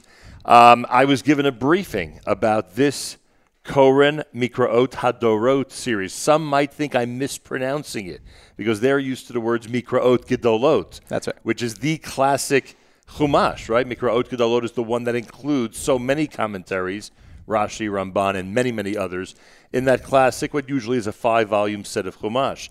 This is Koren Mikraot Hadorot. I don't know how much of the history of this project you know, but I'm curious where it came from. Where, where, where did it start that we're going to make an adjustment to the way that the Chumash is presented? Well, this, this is this project was born in a very uh, uh, important uh, breakfast that was eaten by uh, by Matthew Miller, the publisher of uh, of at Koren, and uh, Rabbi Mar- Marvin Hier, where the two were discussing uh, contemporary learning of uh, of Torah and of Tanakh, and they mentioned to each other how what a shame it was that people don't really have access to so many important uh, commentaries of uh, the ancient time and of modern periods, such as Matthew mentioned Philo, Rabbi Hier mentioned uh, um, the uh, Mishnah, Rabbi Aaron, Rabbi Aaron Kotler, and they uh, sort of hatched a plan where we could maybe expand the idea of Mikraot Gedolot in order to encompass all of Jewish history, from the most ancient mm. sources, Midrashim, the Talmud, all the way up to, to, to modern luminaries such as the Rav, the Lubavitcher Rebbe. So I will. So I'm. I'm somewhat accurate that you're including some of the classic commentaries, right? There are classic commentaries in here. At the same time, I guess with what the appropriate parsha or the appropriate pasuk, you'll decide to add somebody who's from more contemporary times. So we, how it works? we've expanded the uh, the scope of the this project so much that it, since, like I said, it goes all the way from you know Philo of Alexandria and from and from the Talmud all the way till most recently Nechama Leibowitz. Like the only rule is you have to be dead in order to be in order to be in the in, in the volume. There was so much material that first of all we had to to select. I With, don't know how you uh, even with, uh, with the doing that. tweezers, but it was also so much that we couldn't even fit it all on the page for a given uh, uh, for a given block of text. Right. So what we did is we divided the book into three different parts. Hmm. One, the first one one is called uh, the uh, for the one first one is for the for the ancient commentaries, and it's called the Time of the Sages. This is where we have stuff from Chazal. The second one I'm looking the, at that right yeah, now. The second one is called the classic commentators, which are what we normally are familiar with in in uh, in Mikraot Gedolot. These are you know Rishonim medieval commentators, and the third section is called confronting modernity, and this is where we have uh, the more modern luminaries. Modern is a is a is Right. a broad term, right? Starting all the way back from uh, you know from even from uh, from Orach Chaim, but going all the way up to you know Rav Soloveitchik and Chaim Leibovich. Rav Shamshon Rafal Hirsch is in that section. Absolutely. Ha'amek Davar is in that section that you just described. So now I get every one of these volumes will be one individual parsha. One individual parsha. That's That's, how big 54 this book is. That's 54 volumes. You need an entire volume to cover just one parsha. right. One book a week you're taking to shul with you. Unbelievable. And uh, so people have to make room on their shelves. Yeah. In order in order to purchase this product. Luckily, it's not that fat, so Right. you can you, can- you can probably fit it on a, on a good shelf. What is remarkable, first of all, everything you just mentioned is in English. Right. Everything you just mentioned. In other words, when I'm looking at either a classic commentator or one of the more modern ones, it, there is zero Hebrew text. It is all right, English. aside from the text of the of the Torah of the. Torah, right, Just the text of the Chumash, and that's it. Other than that, it's all English. Right. Uh, with the, uh, but this, this would be the Divrei HaMatchil. Right, Divrei HaMatchil, we- th- those would refer you also- back to the right. text. Those would also be in uh, in in Hebrew. Uh, but other than that, it's all in English, which is, I mean, going to be a tremendous, you know, treasure trove for for rabbis and for for those who, uh, you know, just want to know more and more about the parsha. Absolutely, that's the idea: is to try to take these texts, which uh, at the end of the day have been a lot of the times obscure or, or difficult for the for the average reader to access, and to really open it up for the English-speaking reader in the most accessible way possible. When will this be released to the public? This should be released to the public uh, pretty soon. I don't think we have a final we have a final date Next yet. few weeks, like that type of thing. this is a question for for the, for the for, quote, for, the for quote, Matthew. The quote Yeah. that was given to Yeah. me by the people that you work with at Koren Mhm. is that sometime in the next several weeks, the first volume. That will be sounds- that sounds right. And then, at what pace will these be released? They're going to be released at a rate of, the plan is, five books a year. So we're planning on releasing this over 10 years. It's a major project, but a book every two months is a lot when you think about everything that we're packing into this. A lot of material. Uh, I think the I think the after we described what it took in order to get the um, the Shas uh, and the time commitment it took to get the Shas done on time, so to speak. The timetable you're describing, you know, tells us just how voluminous a project this is. Uh, absolutely. I think one of the big distinctions that that uh, it's interesting to note between this and between the Talmud Bavli project, which is that uh, the Talmud Bavli project really uh, it employed a veritable army of scholars. Right. Really, we had a tremendous number of people working on it. It was it was it, this is much more circumscribed in terms of the in terms of the manpower. We have a small, dedicated wor- team working very very hard uh, in order in order to get this out. It's America's one and only Jewish Moments in the Morning radio program, heard on listener sponsored digital radio around the world, the web at on the Nachum Segal Network, and of course on the beloved NSN app. Next week, uh, our weekly update will return with Malcolm Hoenlein, Executive Vice Chairman of the Conference of Presidents of Major American Jewish Organizations.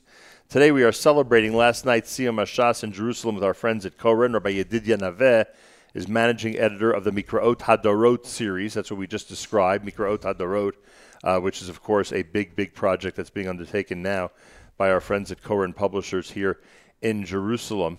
And um, again, at the at the rate of that you just described, one can only imagine how much work's going into this. Are the big arguments what you alluded to earlier? What to include in each one? That's the, those are the big fights in the office. In terms of the the milchamto shel Torah, as we say. Is, So, that, is that what it's come down to? Th- thank God, we, we if we if we let that if we if we let that uh, become a subject of uh, of debate, it would be it would be never ending. We have a, a, a, great privilege of working with our editor in chief, Rabbi Shai Finkelstein. He's the rabbi of Nitzanim uh, uh, congregation here in Jerusalem. Uh, tremendous Talmid Chacham, and he is in charge. That is his central job in this project is to pick the material, and he goes through unimaginable amount of of uh, of texts from the Rishonim and Achronim and, and from, Chazal in order to pick out really what will be most interesting to us today. Obviously, there's no magic you know number of how how exactly you can or silver bullet you know which is the right one to pick. So somebody's going to be unhappy no matter what you put out. Well, the reason I'm laughing is because uh, I'm always amazed when someone's able to quote a Rashi in Chumash. Like, you know, you'll ask a question and they'll say, oh, it's a Beferish Rashi in Chumash. And I'm like, oh, really? And he addresses it. The people you're describing need to be familiar with every one of you know, uh, uh, uh, everything that's said by so many different commentators. Well, the You must the- be impressed with that group. It's tremendously impressive. It's it's a, it's a really talented group of people. And I just want to say, since you spoke to Rashi, this is the last section of it. We're packing a lot into this book. This book, if you turn it over and open it like a Hebrew book, it opens from two sides. Yeah, I saw that. If you open it like a Hebrew book, you'll find a full, all new translation of Rashi. Unabridged, every single here you can look it over over here. Uh, the every single uh, uh, um, article that Rashi wrote, every single Dibur Matchil is translated in full. now, why would Rashi get this special treatment? Why, do you think? I'm asking. I don't know. because he's Rashi, right? right? I think we we we all, we all right. Ra- Rashi is, is, is, is the, the most important of the of, of, of the of the of the of the classic So we need to commentators.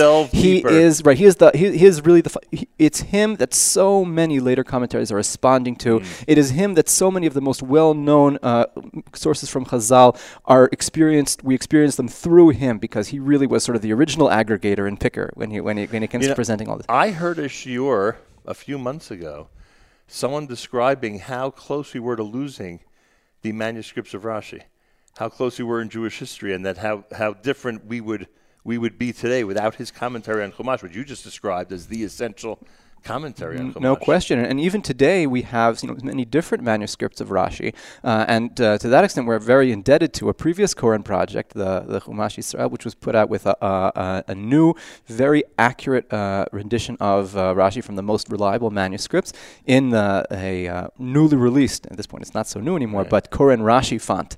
Uh, so I recommend that also for anybody. Which- it's also in this volume, so you'll be And able to And by the way, there. for those who don't think that the Rashi font also had its discussions and maybe I could say arguments as well, there was a whole uh, a system that you went through in order to, or that the people at Koren went through, in order to get that Rashi font to its final conclusion. It was a fascinating story. They actually found uh, sketches that were made by Eliyahu Koren uh, and never published or released, uh, and were able to. They were partial, but they were able to build the remaining uh, the remaining letters off of the ideas that they were able to get from this material. So it really is authentic Koren uh, font. Rabbi Naveh, tell me about the people you work with, because it seems like you are surrounded by just incredible scholars, and that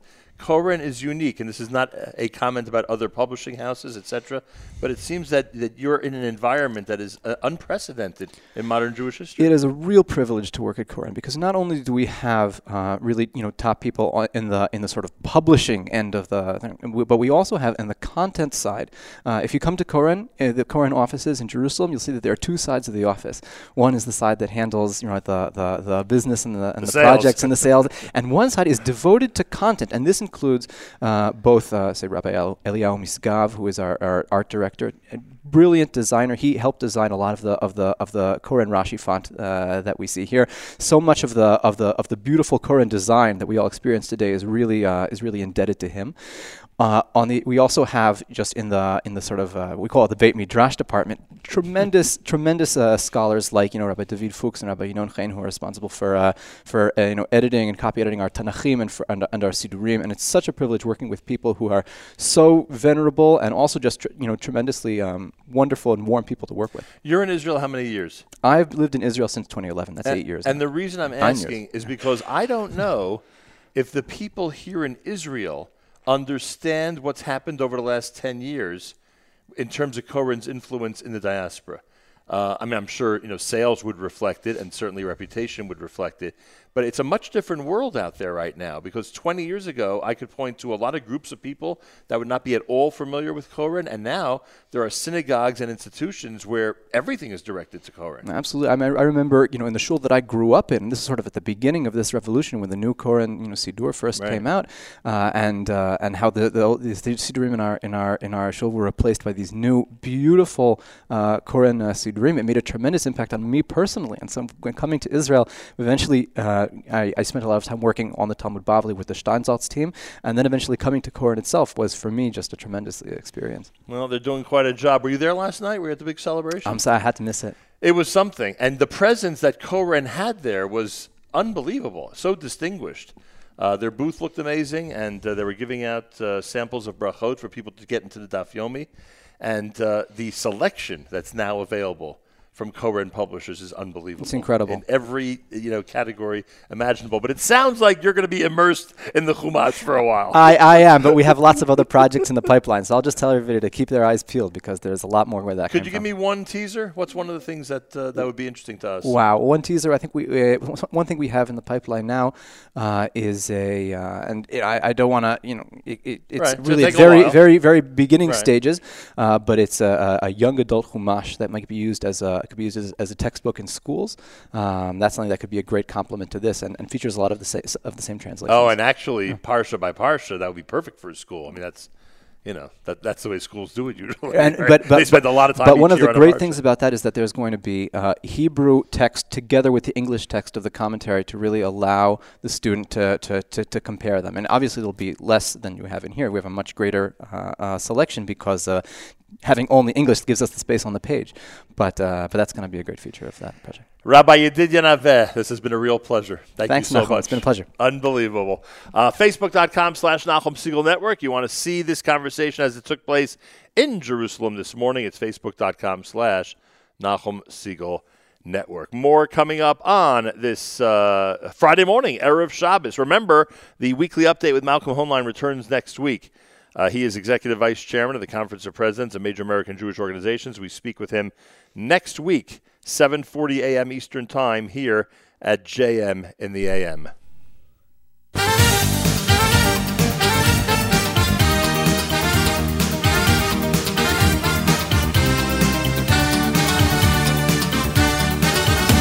אדון אדון עולם אשר מלך בטרם כל יציר נברא לעת לעת נעשה בחפצו כל אזי מלך שמו נקרא אזי מלך שמו נקרא.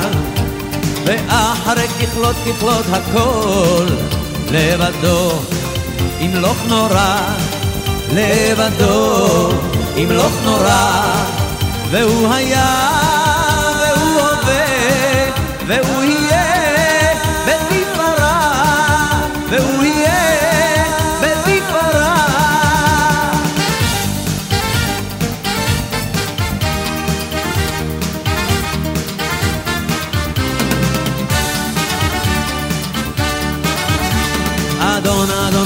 עולם אשר מלך בטרם כל יציר נברא. לעת לעת נעשה בחפצו כל אזי מלך שמו נקרא אזי מלך שמו נקרא. ואחרי ככלות ככלות הכל לבדו ימלוך נורא לבדו ימלוך נורא. והוא היה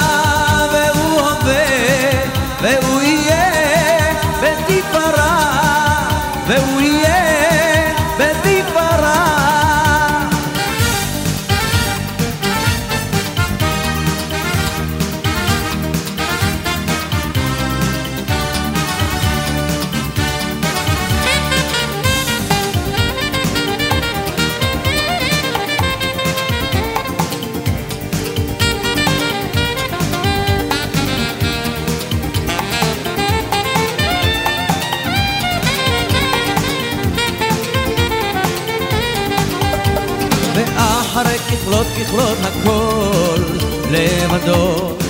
ימלוך נורא לבדו. ימלוך נורא והוא היה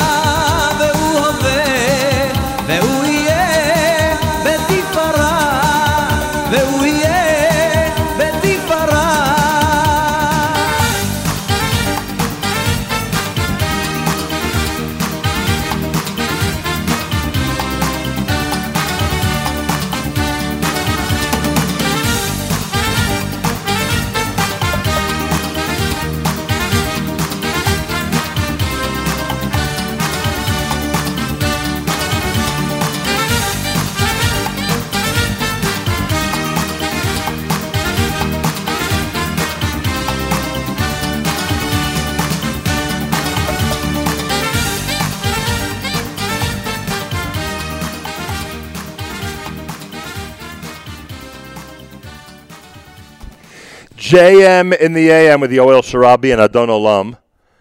This time each and every Friday, every Erev Shabbos, with great pleasure we present Rabbi Benjamin Yudin, uh, spiritual leader emeritus, Congregation Shomrei Torah in Fairlawn, New Jersey, to address the entire listening audience concerning the Torah portion of the week. Good morning, Rabbi Yudin. Good morning, Nachum. Good Erev Shabbos, everybody. Tomorrow we have the privilege of reading Parshas Vayigash. I have the privilege of being in Eretz Yisrael and will describe to you in a moment an incredible event which happened last night here and tonight in Eretz Yisrael, for which we welcome Nachum, which we'll get to in a moment. I just want to begin by saying that Parshas Vayigash is an especially emotional parsha. We have the reunification of Yosef with his brothers, Yosef with Binyamin, Yosef with his father, and a lot of crying in this parsha of unification. Talking about unification, wow. Now, I missed the one, the Siyum Hashas in MetLife, where between 80 and 90,000 Jews, Baruch Hashem, got together. And I had the privilege of being last night at the Siyum Shas in Yerushalayim, and I welcome Nachum and give great kavod to him, kol kavod, for coming tonight and being at the World Mizrahi Siyum Hashas in Binyanei HaUma. It's so hard to describe to people. If you are already learning Gemara, be it on a regular basis or be it uh, Daf Hayomi, then you don't need to hear from me what the learning of Gemara does for you. But those who are not yet into the learning of Gemara, I strongly urge that if you need the assistance of, buy an ArtScroll Gemara and start with brachos, as indeed the Jewish world will be starting this forthcoming week. And to give you just a quick understanding, the Gemara in Gittin, Daf Samuch Amid Beis, teaches in the name of Rabbi Yochanan, Lokaras HaKadosh Baruch Hu Bris Im Yisrael, the covenant that God established with the Jewish people, Ella Bishvil Devarim Shabal Peh. It's rather based upon the covenant, the oral law, Shenemar, and he cites the pasuk at the end of Parshas Kisisa, Ki al pi hadvarim ha'ele korati itcha bris v'yas Yisrael. The literal translation of this verse is based upon these teachings I have established a covenant. But Hashem says the words alpi and the Gemara in Gittin 60b understands it to mean Dvarim P oral words, meaning there's a written law and there's an oral law. Moshe came down from Sinai and he said, Look, in the Torah, the Torah speaks about tefillin.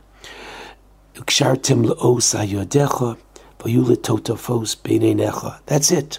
Four different places, but the Torah doesn't say how, what, when.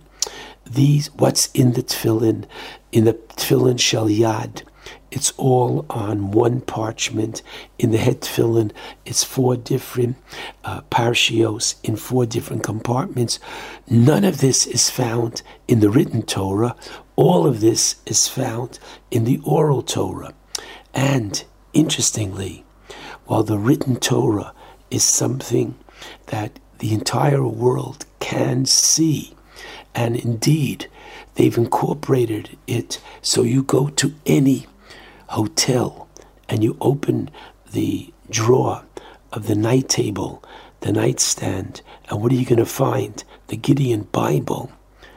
How is it that you don't find a volume of ArtScroll Talmud?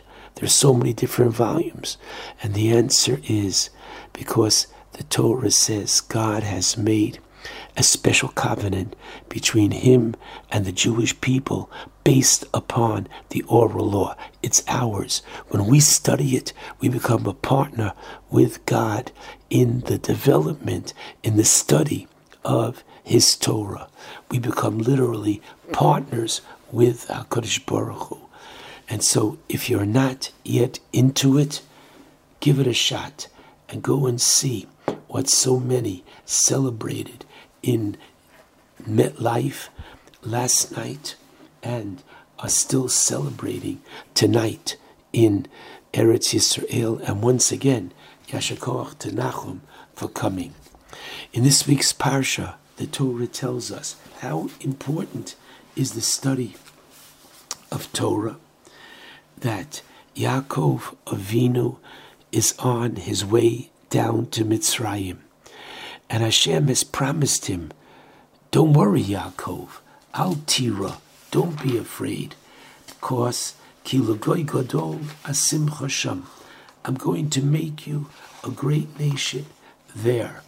And then what does God say to him? Yaakov, Anochi Ered Imcha Mitzrayim, I'm going down with you. V'anochi Alcha Gamolo, and I'm coming up with you. Now, Yaakov's response to that, which is found in the middle of Chamishi, is found at the very beginning of Shishi, Pasuk 28, in chapter 46. There's Yehuda. The Torah tells us that Yehuda, Yaakov sends before him Goshna. Now, what's he sending before him? So the first understanding is literal to find a place to be a scout for proper real estate.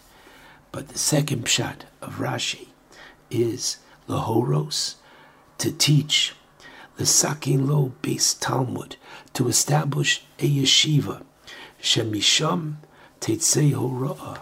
From there will come the teaching. A Jew needs a yeshiva. A Jew needs Torah. And that brings us to our last topic, and that is this coming Tuesday is Asara B'Teves. We fast because the Babylonians put a siege around Jerusalem, which lasted approximately two and a half years. And as a result of that, unfortunately, the inhabitants lost their strength and their morale. And right after that came the destruction of the first temple. It is the beginning of the end of the first Beis Hamikdash. It is a day fast from dawn till when the stars come out at nighttime. And the Rambam writes that there are days in chapter 5 of Hilchos Tanis, the very beginning, there are days that all Israel fasts for the purpose of arousing their hearts to recognize that God is in this world and we have to live up to our responsibility. Our responsibility by studying His Torah, our responsibility by ridding our community of the unfortunate sinas chinam, which caused the destruction of the second Beis Hamikdash, for which we are still mourning, and reminding us that we are to focus on the fact that when 80 to 90,000 Jews gathered together, not only to experience total silence when they prayed Mincha and Ma'ariv, but Jews literally of every walk, Hasidim, Misnagdim, what you would call the modern Orthodox, together with the yeshiva community, the entire Jewish community celebrated one idea the centrality of Torah. Torah is ma'achid us, unites us, And this uniting of the Jewish people should lead us to, please God, conduct ourselves in a much better, sweeter manner to each other. If so, we are going to be one serious step closer to our Geula. Shabbat Shalom to all.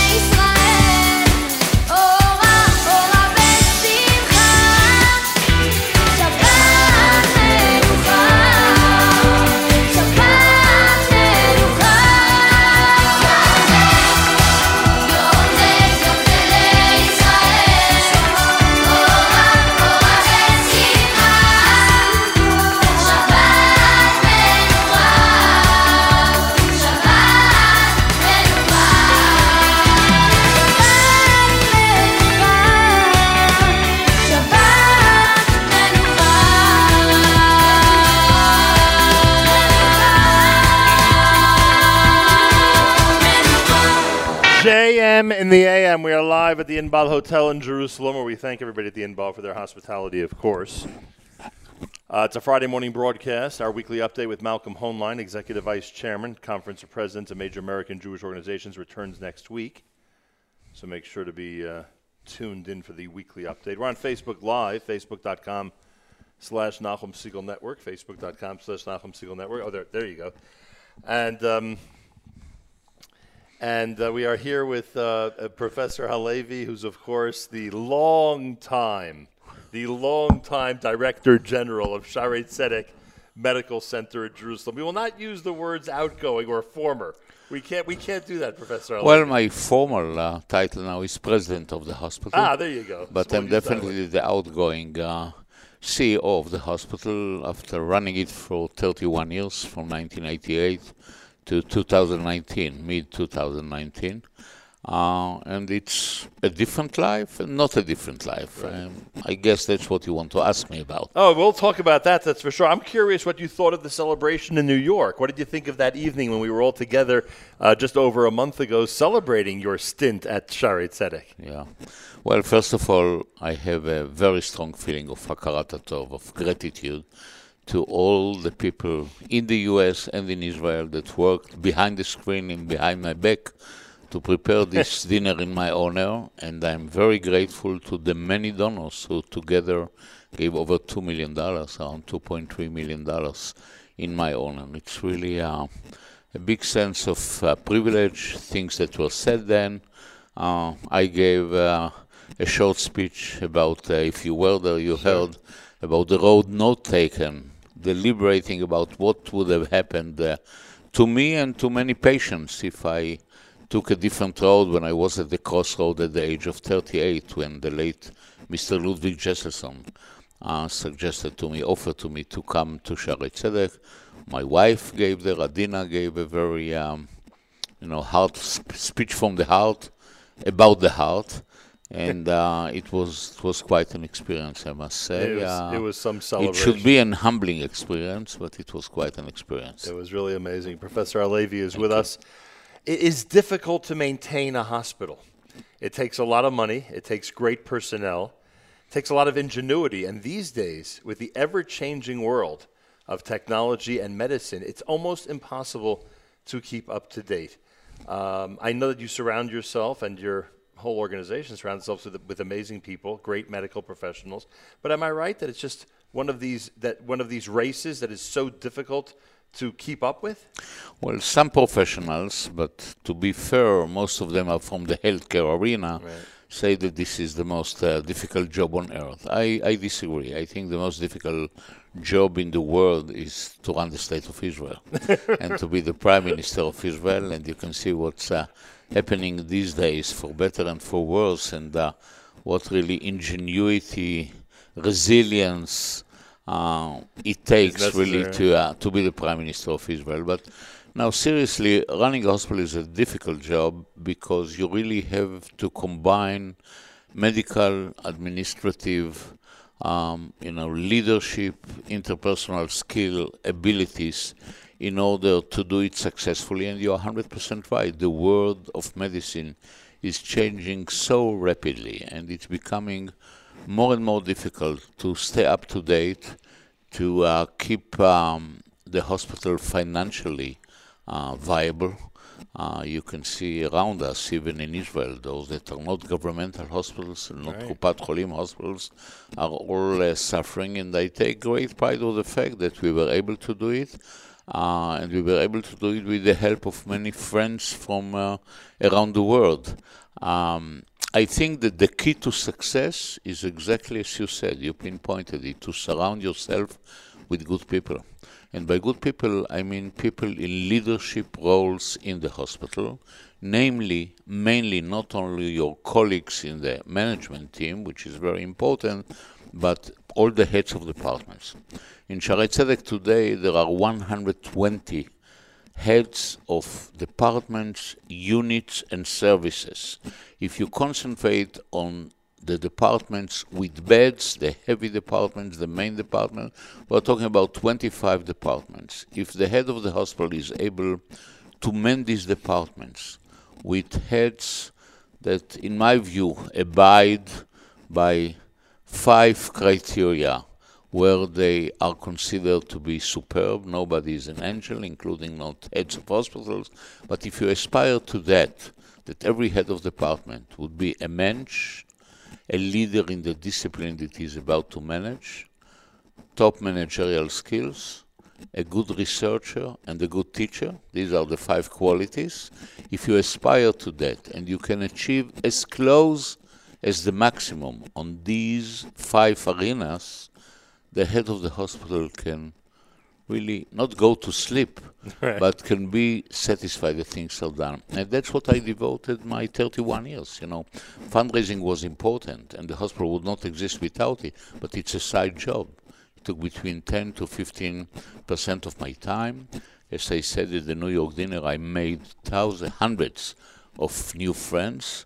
But the main task of the hospital director is really to select the best people to man key positions because such a personality will attract the best deputies, the best senior physicians, the best nurses, the best residents. So it's not the money, and I'm being serious when I say it's not the money that keeps you up at night. It's not. That's not. As you said, 15 percent. It's not. That's not what gives you the sleepless nights. The sleepless nights are is the ma- actual management of the hospital and making sure everyone's doing their job. There, there are many sleepless nights and many reasons for a sleepless night. Including financial. First and foremost, yeah, I'll mention the financial, but if you want to grade, to grade them from really the point of view of the amount of anxiety that is induced when things don't go well, first of all, it's an unexpected death or unexpected disability of a patient that you feel that you could be could be avoided. Uh, I mean, first and foremost, if uh, a new mother, if a patient in labor loses her life, and it's that's the tragedy of a head of a hospital. A woman who comes for a happy occasion to the hospital, she's supposed to leave the hospital. You know, they came one or she and the husband, and uh, they are supposed to leave three, and she does not leave the hospital. And it's interesting to say, and this is the tragedy. It happened in my 31 years five times. You actually remember the number of times? Of course, I- and remember the names and every occasion because it is so meaningful. Um, but uh, I don't know if meaningful is only a positive term or you can use it um, um, in this sense.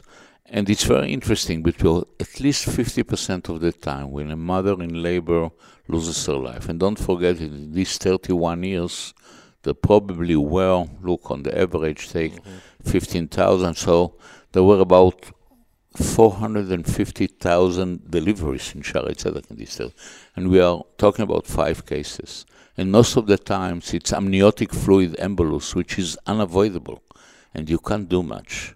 And we did as much as possible, rushing her to the operation theater and so on, resuscitation, but still, this is something that really will give you not one sleepless night, but many, many days of sleepless nights. Now, there are other cases of patients that you feel that, you know, thank God they are very, um, very unusual, but it happens in the life of a head of a hospital that you feel someone come not out of surgery alive or comes out with a disability where you feel that it could be avoided. That's the most difficult situation.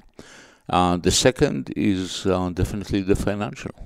If you uh, cannot pay salaries, and Shaare Zedek is what we call a public-private hospital. We are public in the way that we are not for profit.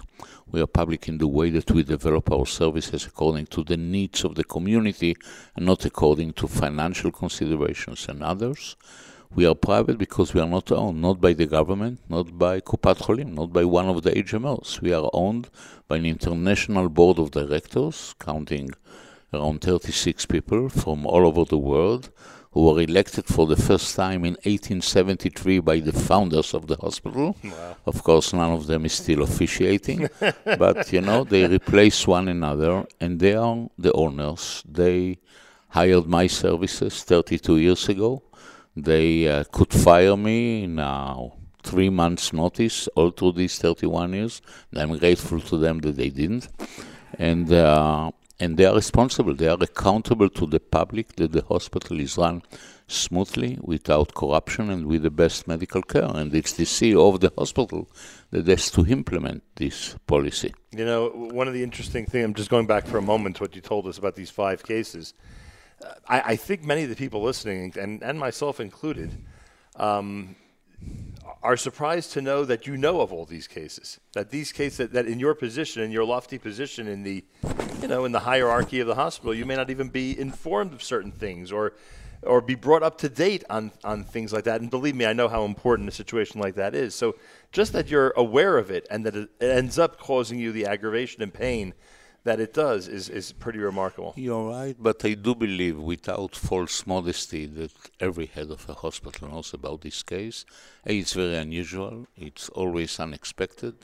Uh, there are standing orders for the staff that every unexpected death should be informed, Right. let alone this. And I was informed on all of them when the patient was alive. Right. And I rushed to the hospital because I think that the staff needs my support at that time, although I'm not a gynecologist. Right. And the I couldn't add anything. And of course, the family. And actually, the head of the hospital should act together with the social worker as a liaison between what's happening in the resuscitation efforts that usually take place in the operation theater near the uh, delivery rooms Communication. and the, and the family and the family. But i would not concentrate on that because again each one of these cases is really so a disaster but don't forget it's five out of 450,000 Almost- almost half a million born. births. So I don't want any uh, Yeah, pregnant woman to be panicked that she is a candidate. It's a very, very rare situation, but very dramatic. Professor Halevy is here, uh, and we're looking forward to our visit to Shaare Zedek this coming Monday. On that topic,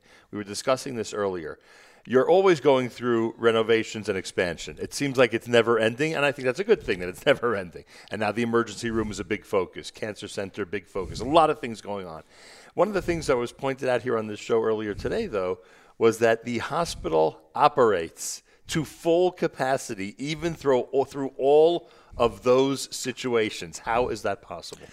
Okay, it all depends where you build. We were in more difficult situation. You know that I'm very grateful to my predecessor, Professor David Maeir, Zichrono Livracha, who moved the hospital from Jaffa Road, one of the magnificent buildings of Jerusalem, but it was too small for the hospital, to Beit Vagan across from Mount Herzl, where we are today. And he left the upper two floors of the hospital, ninth and the tenth floor, empty because he was a great believer in the future of the city, future of immigration to Jerusalem, and he was right. And it was me, for me, to build this floor, which today is our birthing center, the ninth floor, and the tenth floor is our heart center, two of our flagships. And building in the building was much, much more difficult than today when we build a separate building or when we completed a couple of years ago, again with the generosity of friends from all over the world, the next generation building, because mm-hmm. this was a building adjacent. And the cancer center is adjacent to the next generation building and to the nursing school. The problem was to build in the hospital. And it takes special planning. The engineers and the builders were aware of it, that they are building in the in the building of the hospital. While they're Uh, we the took hospital. precautions, yeah, in the contract about uh, air pollution, about noise. They couldn't work today in the cancer center. They work till 11 at night. They couldn't do it when they were in the building because, uh, you know, for the patients it had to be. Only we get to make noise in the building Yeah. during the day, right? and now the emergency room, it's also going through an expansion, The right? emergency room is going through expansion, but again, it's going to be outside. We have now Ah. a big tent where we accommodate all our uh, equipment for mass casualty events. We are going to move it and to build, and this is out of the existing area of the emergency room. Boy. So it's not going to be in the building. So there's but smaller projects are always done in the building. A hospital that doesn't build goes back. It's, Right. Uh, there's always projects that need funding. There's always projects that are being done, and thank God the the people that uh, we speak to generally, New York, New Jersey, has been very generous, have been very kind to Shaare Zedek Medical Center, Baruch Hashem. This is true. And, uh, and and you are discovering, based on what you told us, more and more people, new families who you know are abroad, who are not in Israel, who want to help out, who want to help build Israel. And it's funny, uh, and and the Shaare Zedek example I think is unique. People really do feel they are helping to build Israel when they fund projects of yours at the hospital.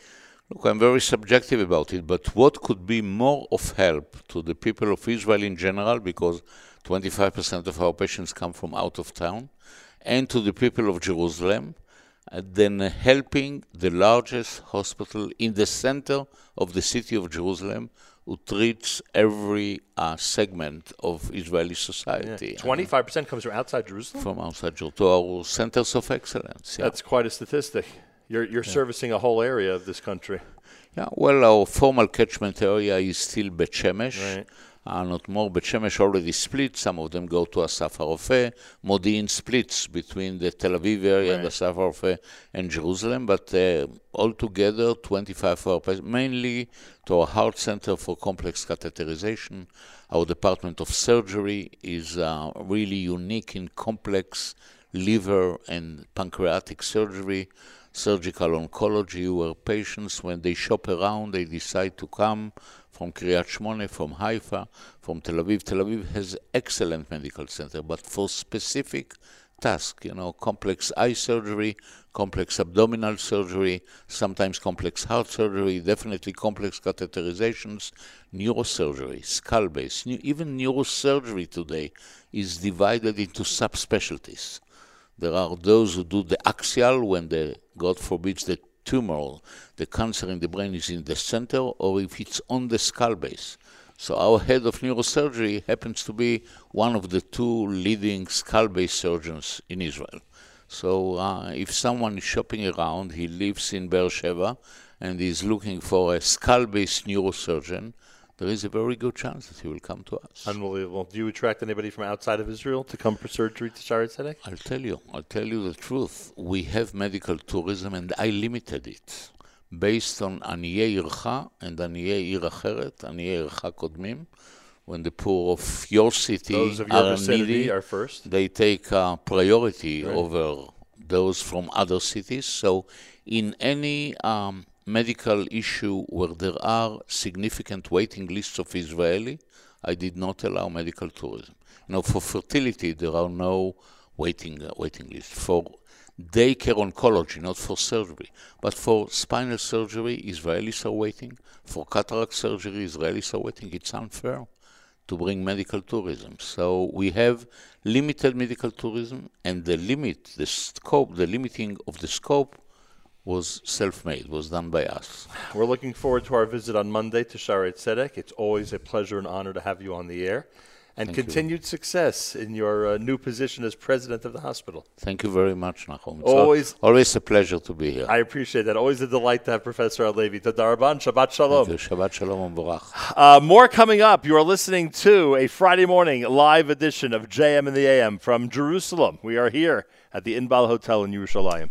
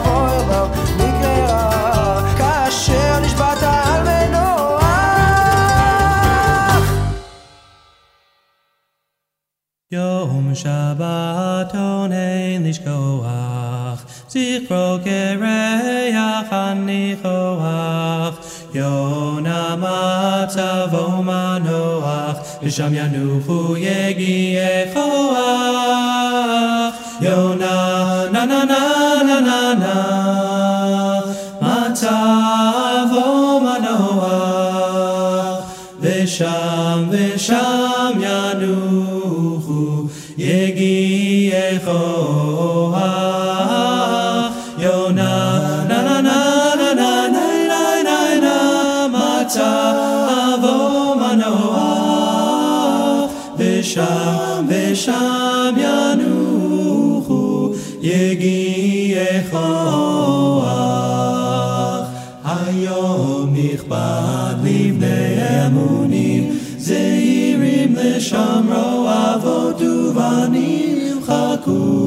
משני לוחות אבנים, מרבונים והמצורע. כוח יונה, נה נה נה נה נה נה נה מצבו המאומה, אה. ושם ושם ינוחו, יגיעי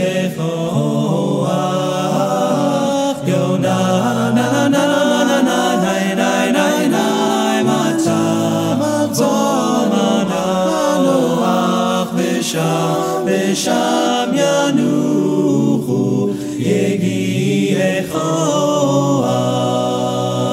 ובאו כולם בברית יחד נעשה ונשמע אמרו כאחד ובטחו וענו השם אחד ברוך הנותן ליעף כל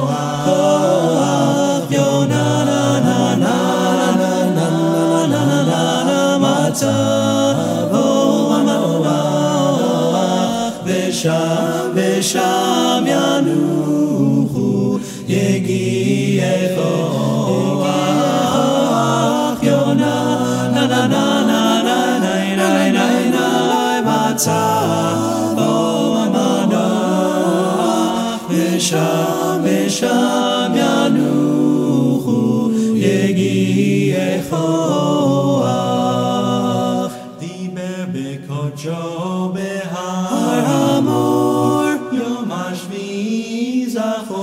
shamor. Lechol pikudav Yachad nigmor Chazek monai beyamei Koach yona na na na na na na na matzav Bo amano ach besham besham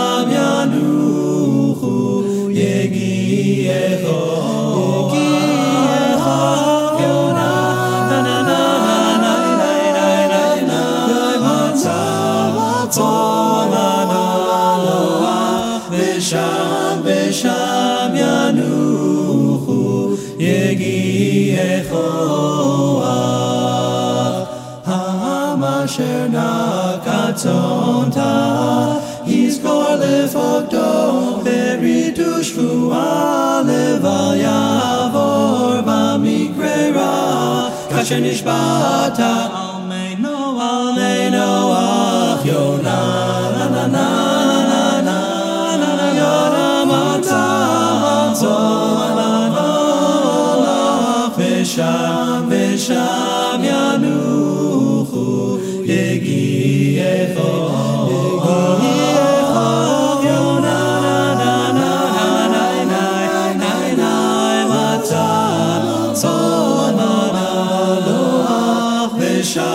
ושם ושם ינוחו יגיעך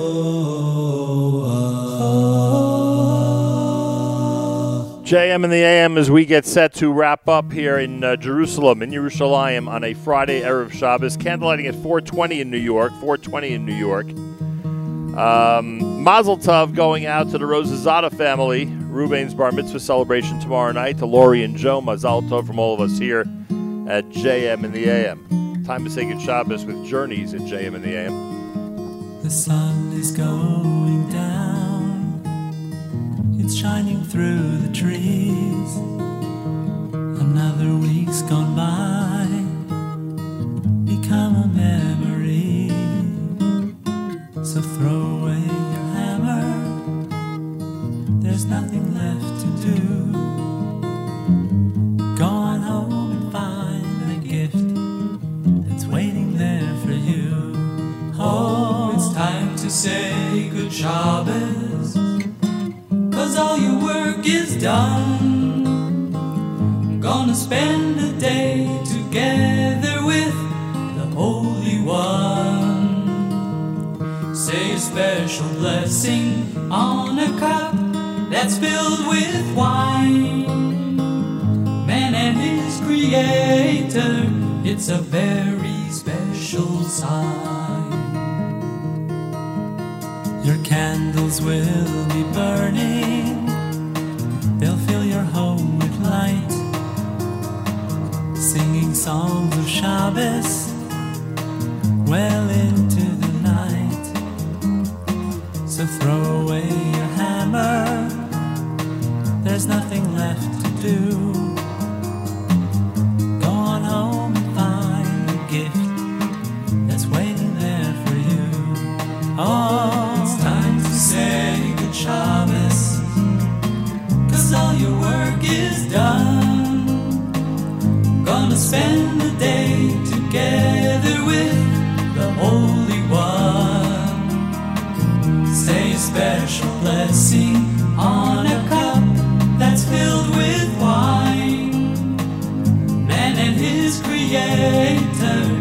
it's a very special sign.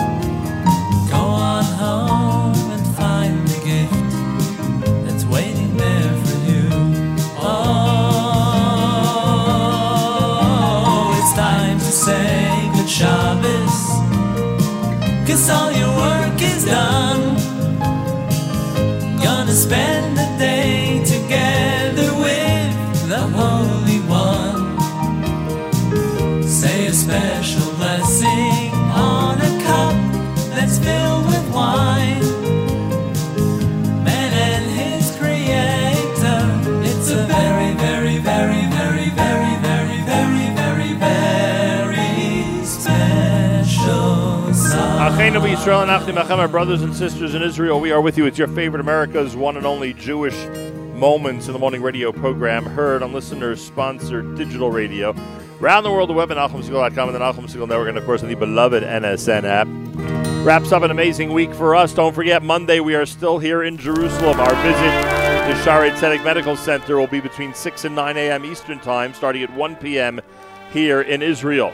Plenty coming up, including, of course, Naomi Nachman and the Table for Two program, Mark Zamek and the Erev Shabbos show. Plenty of great music, all brought to you by the wonderful people at Kedem.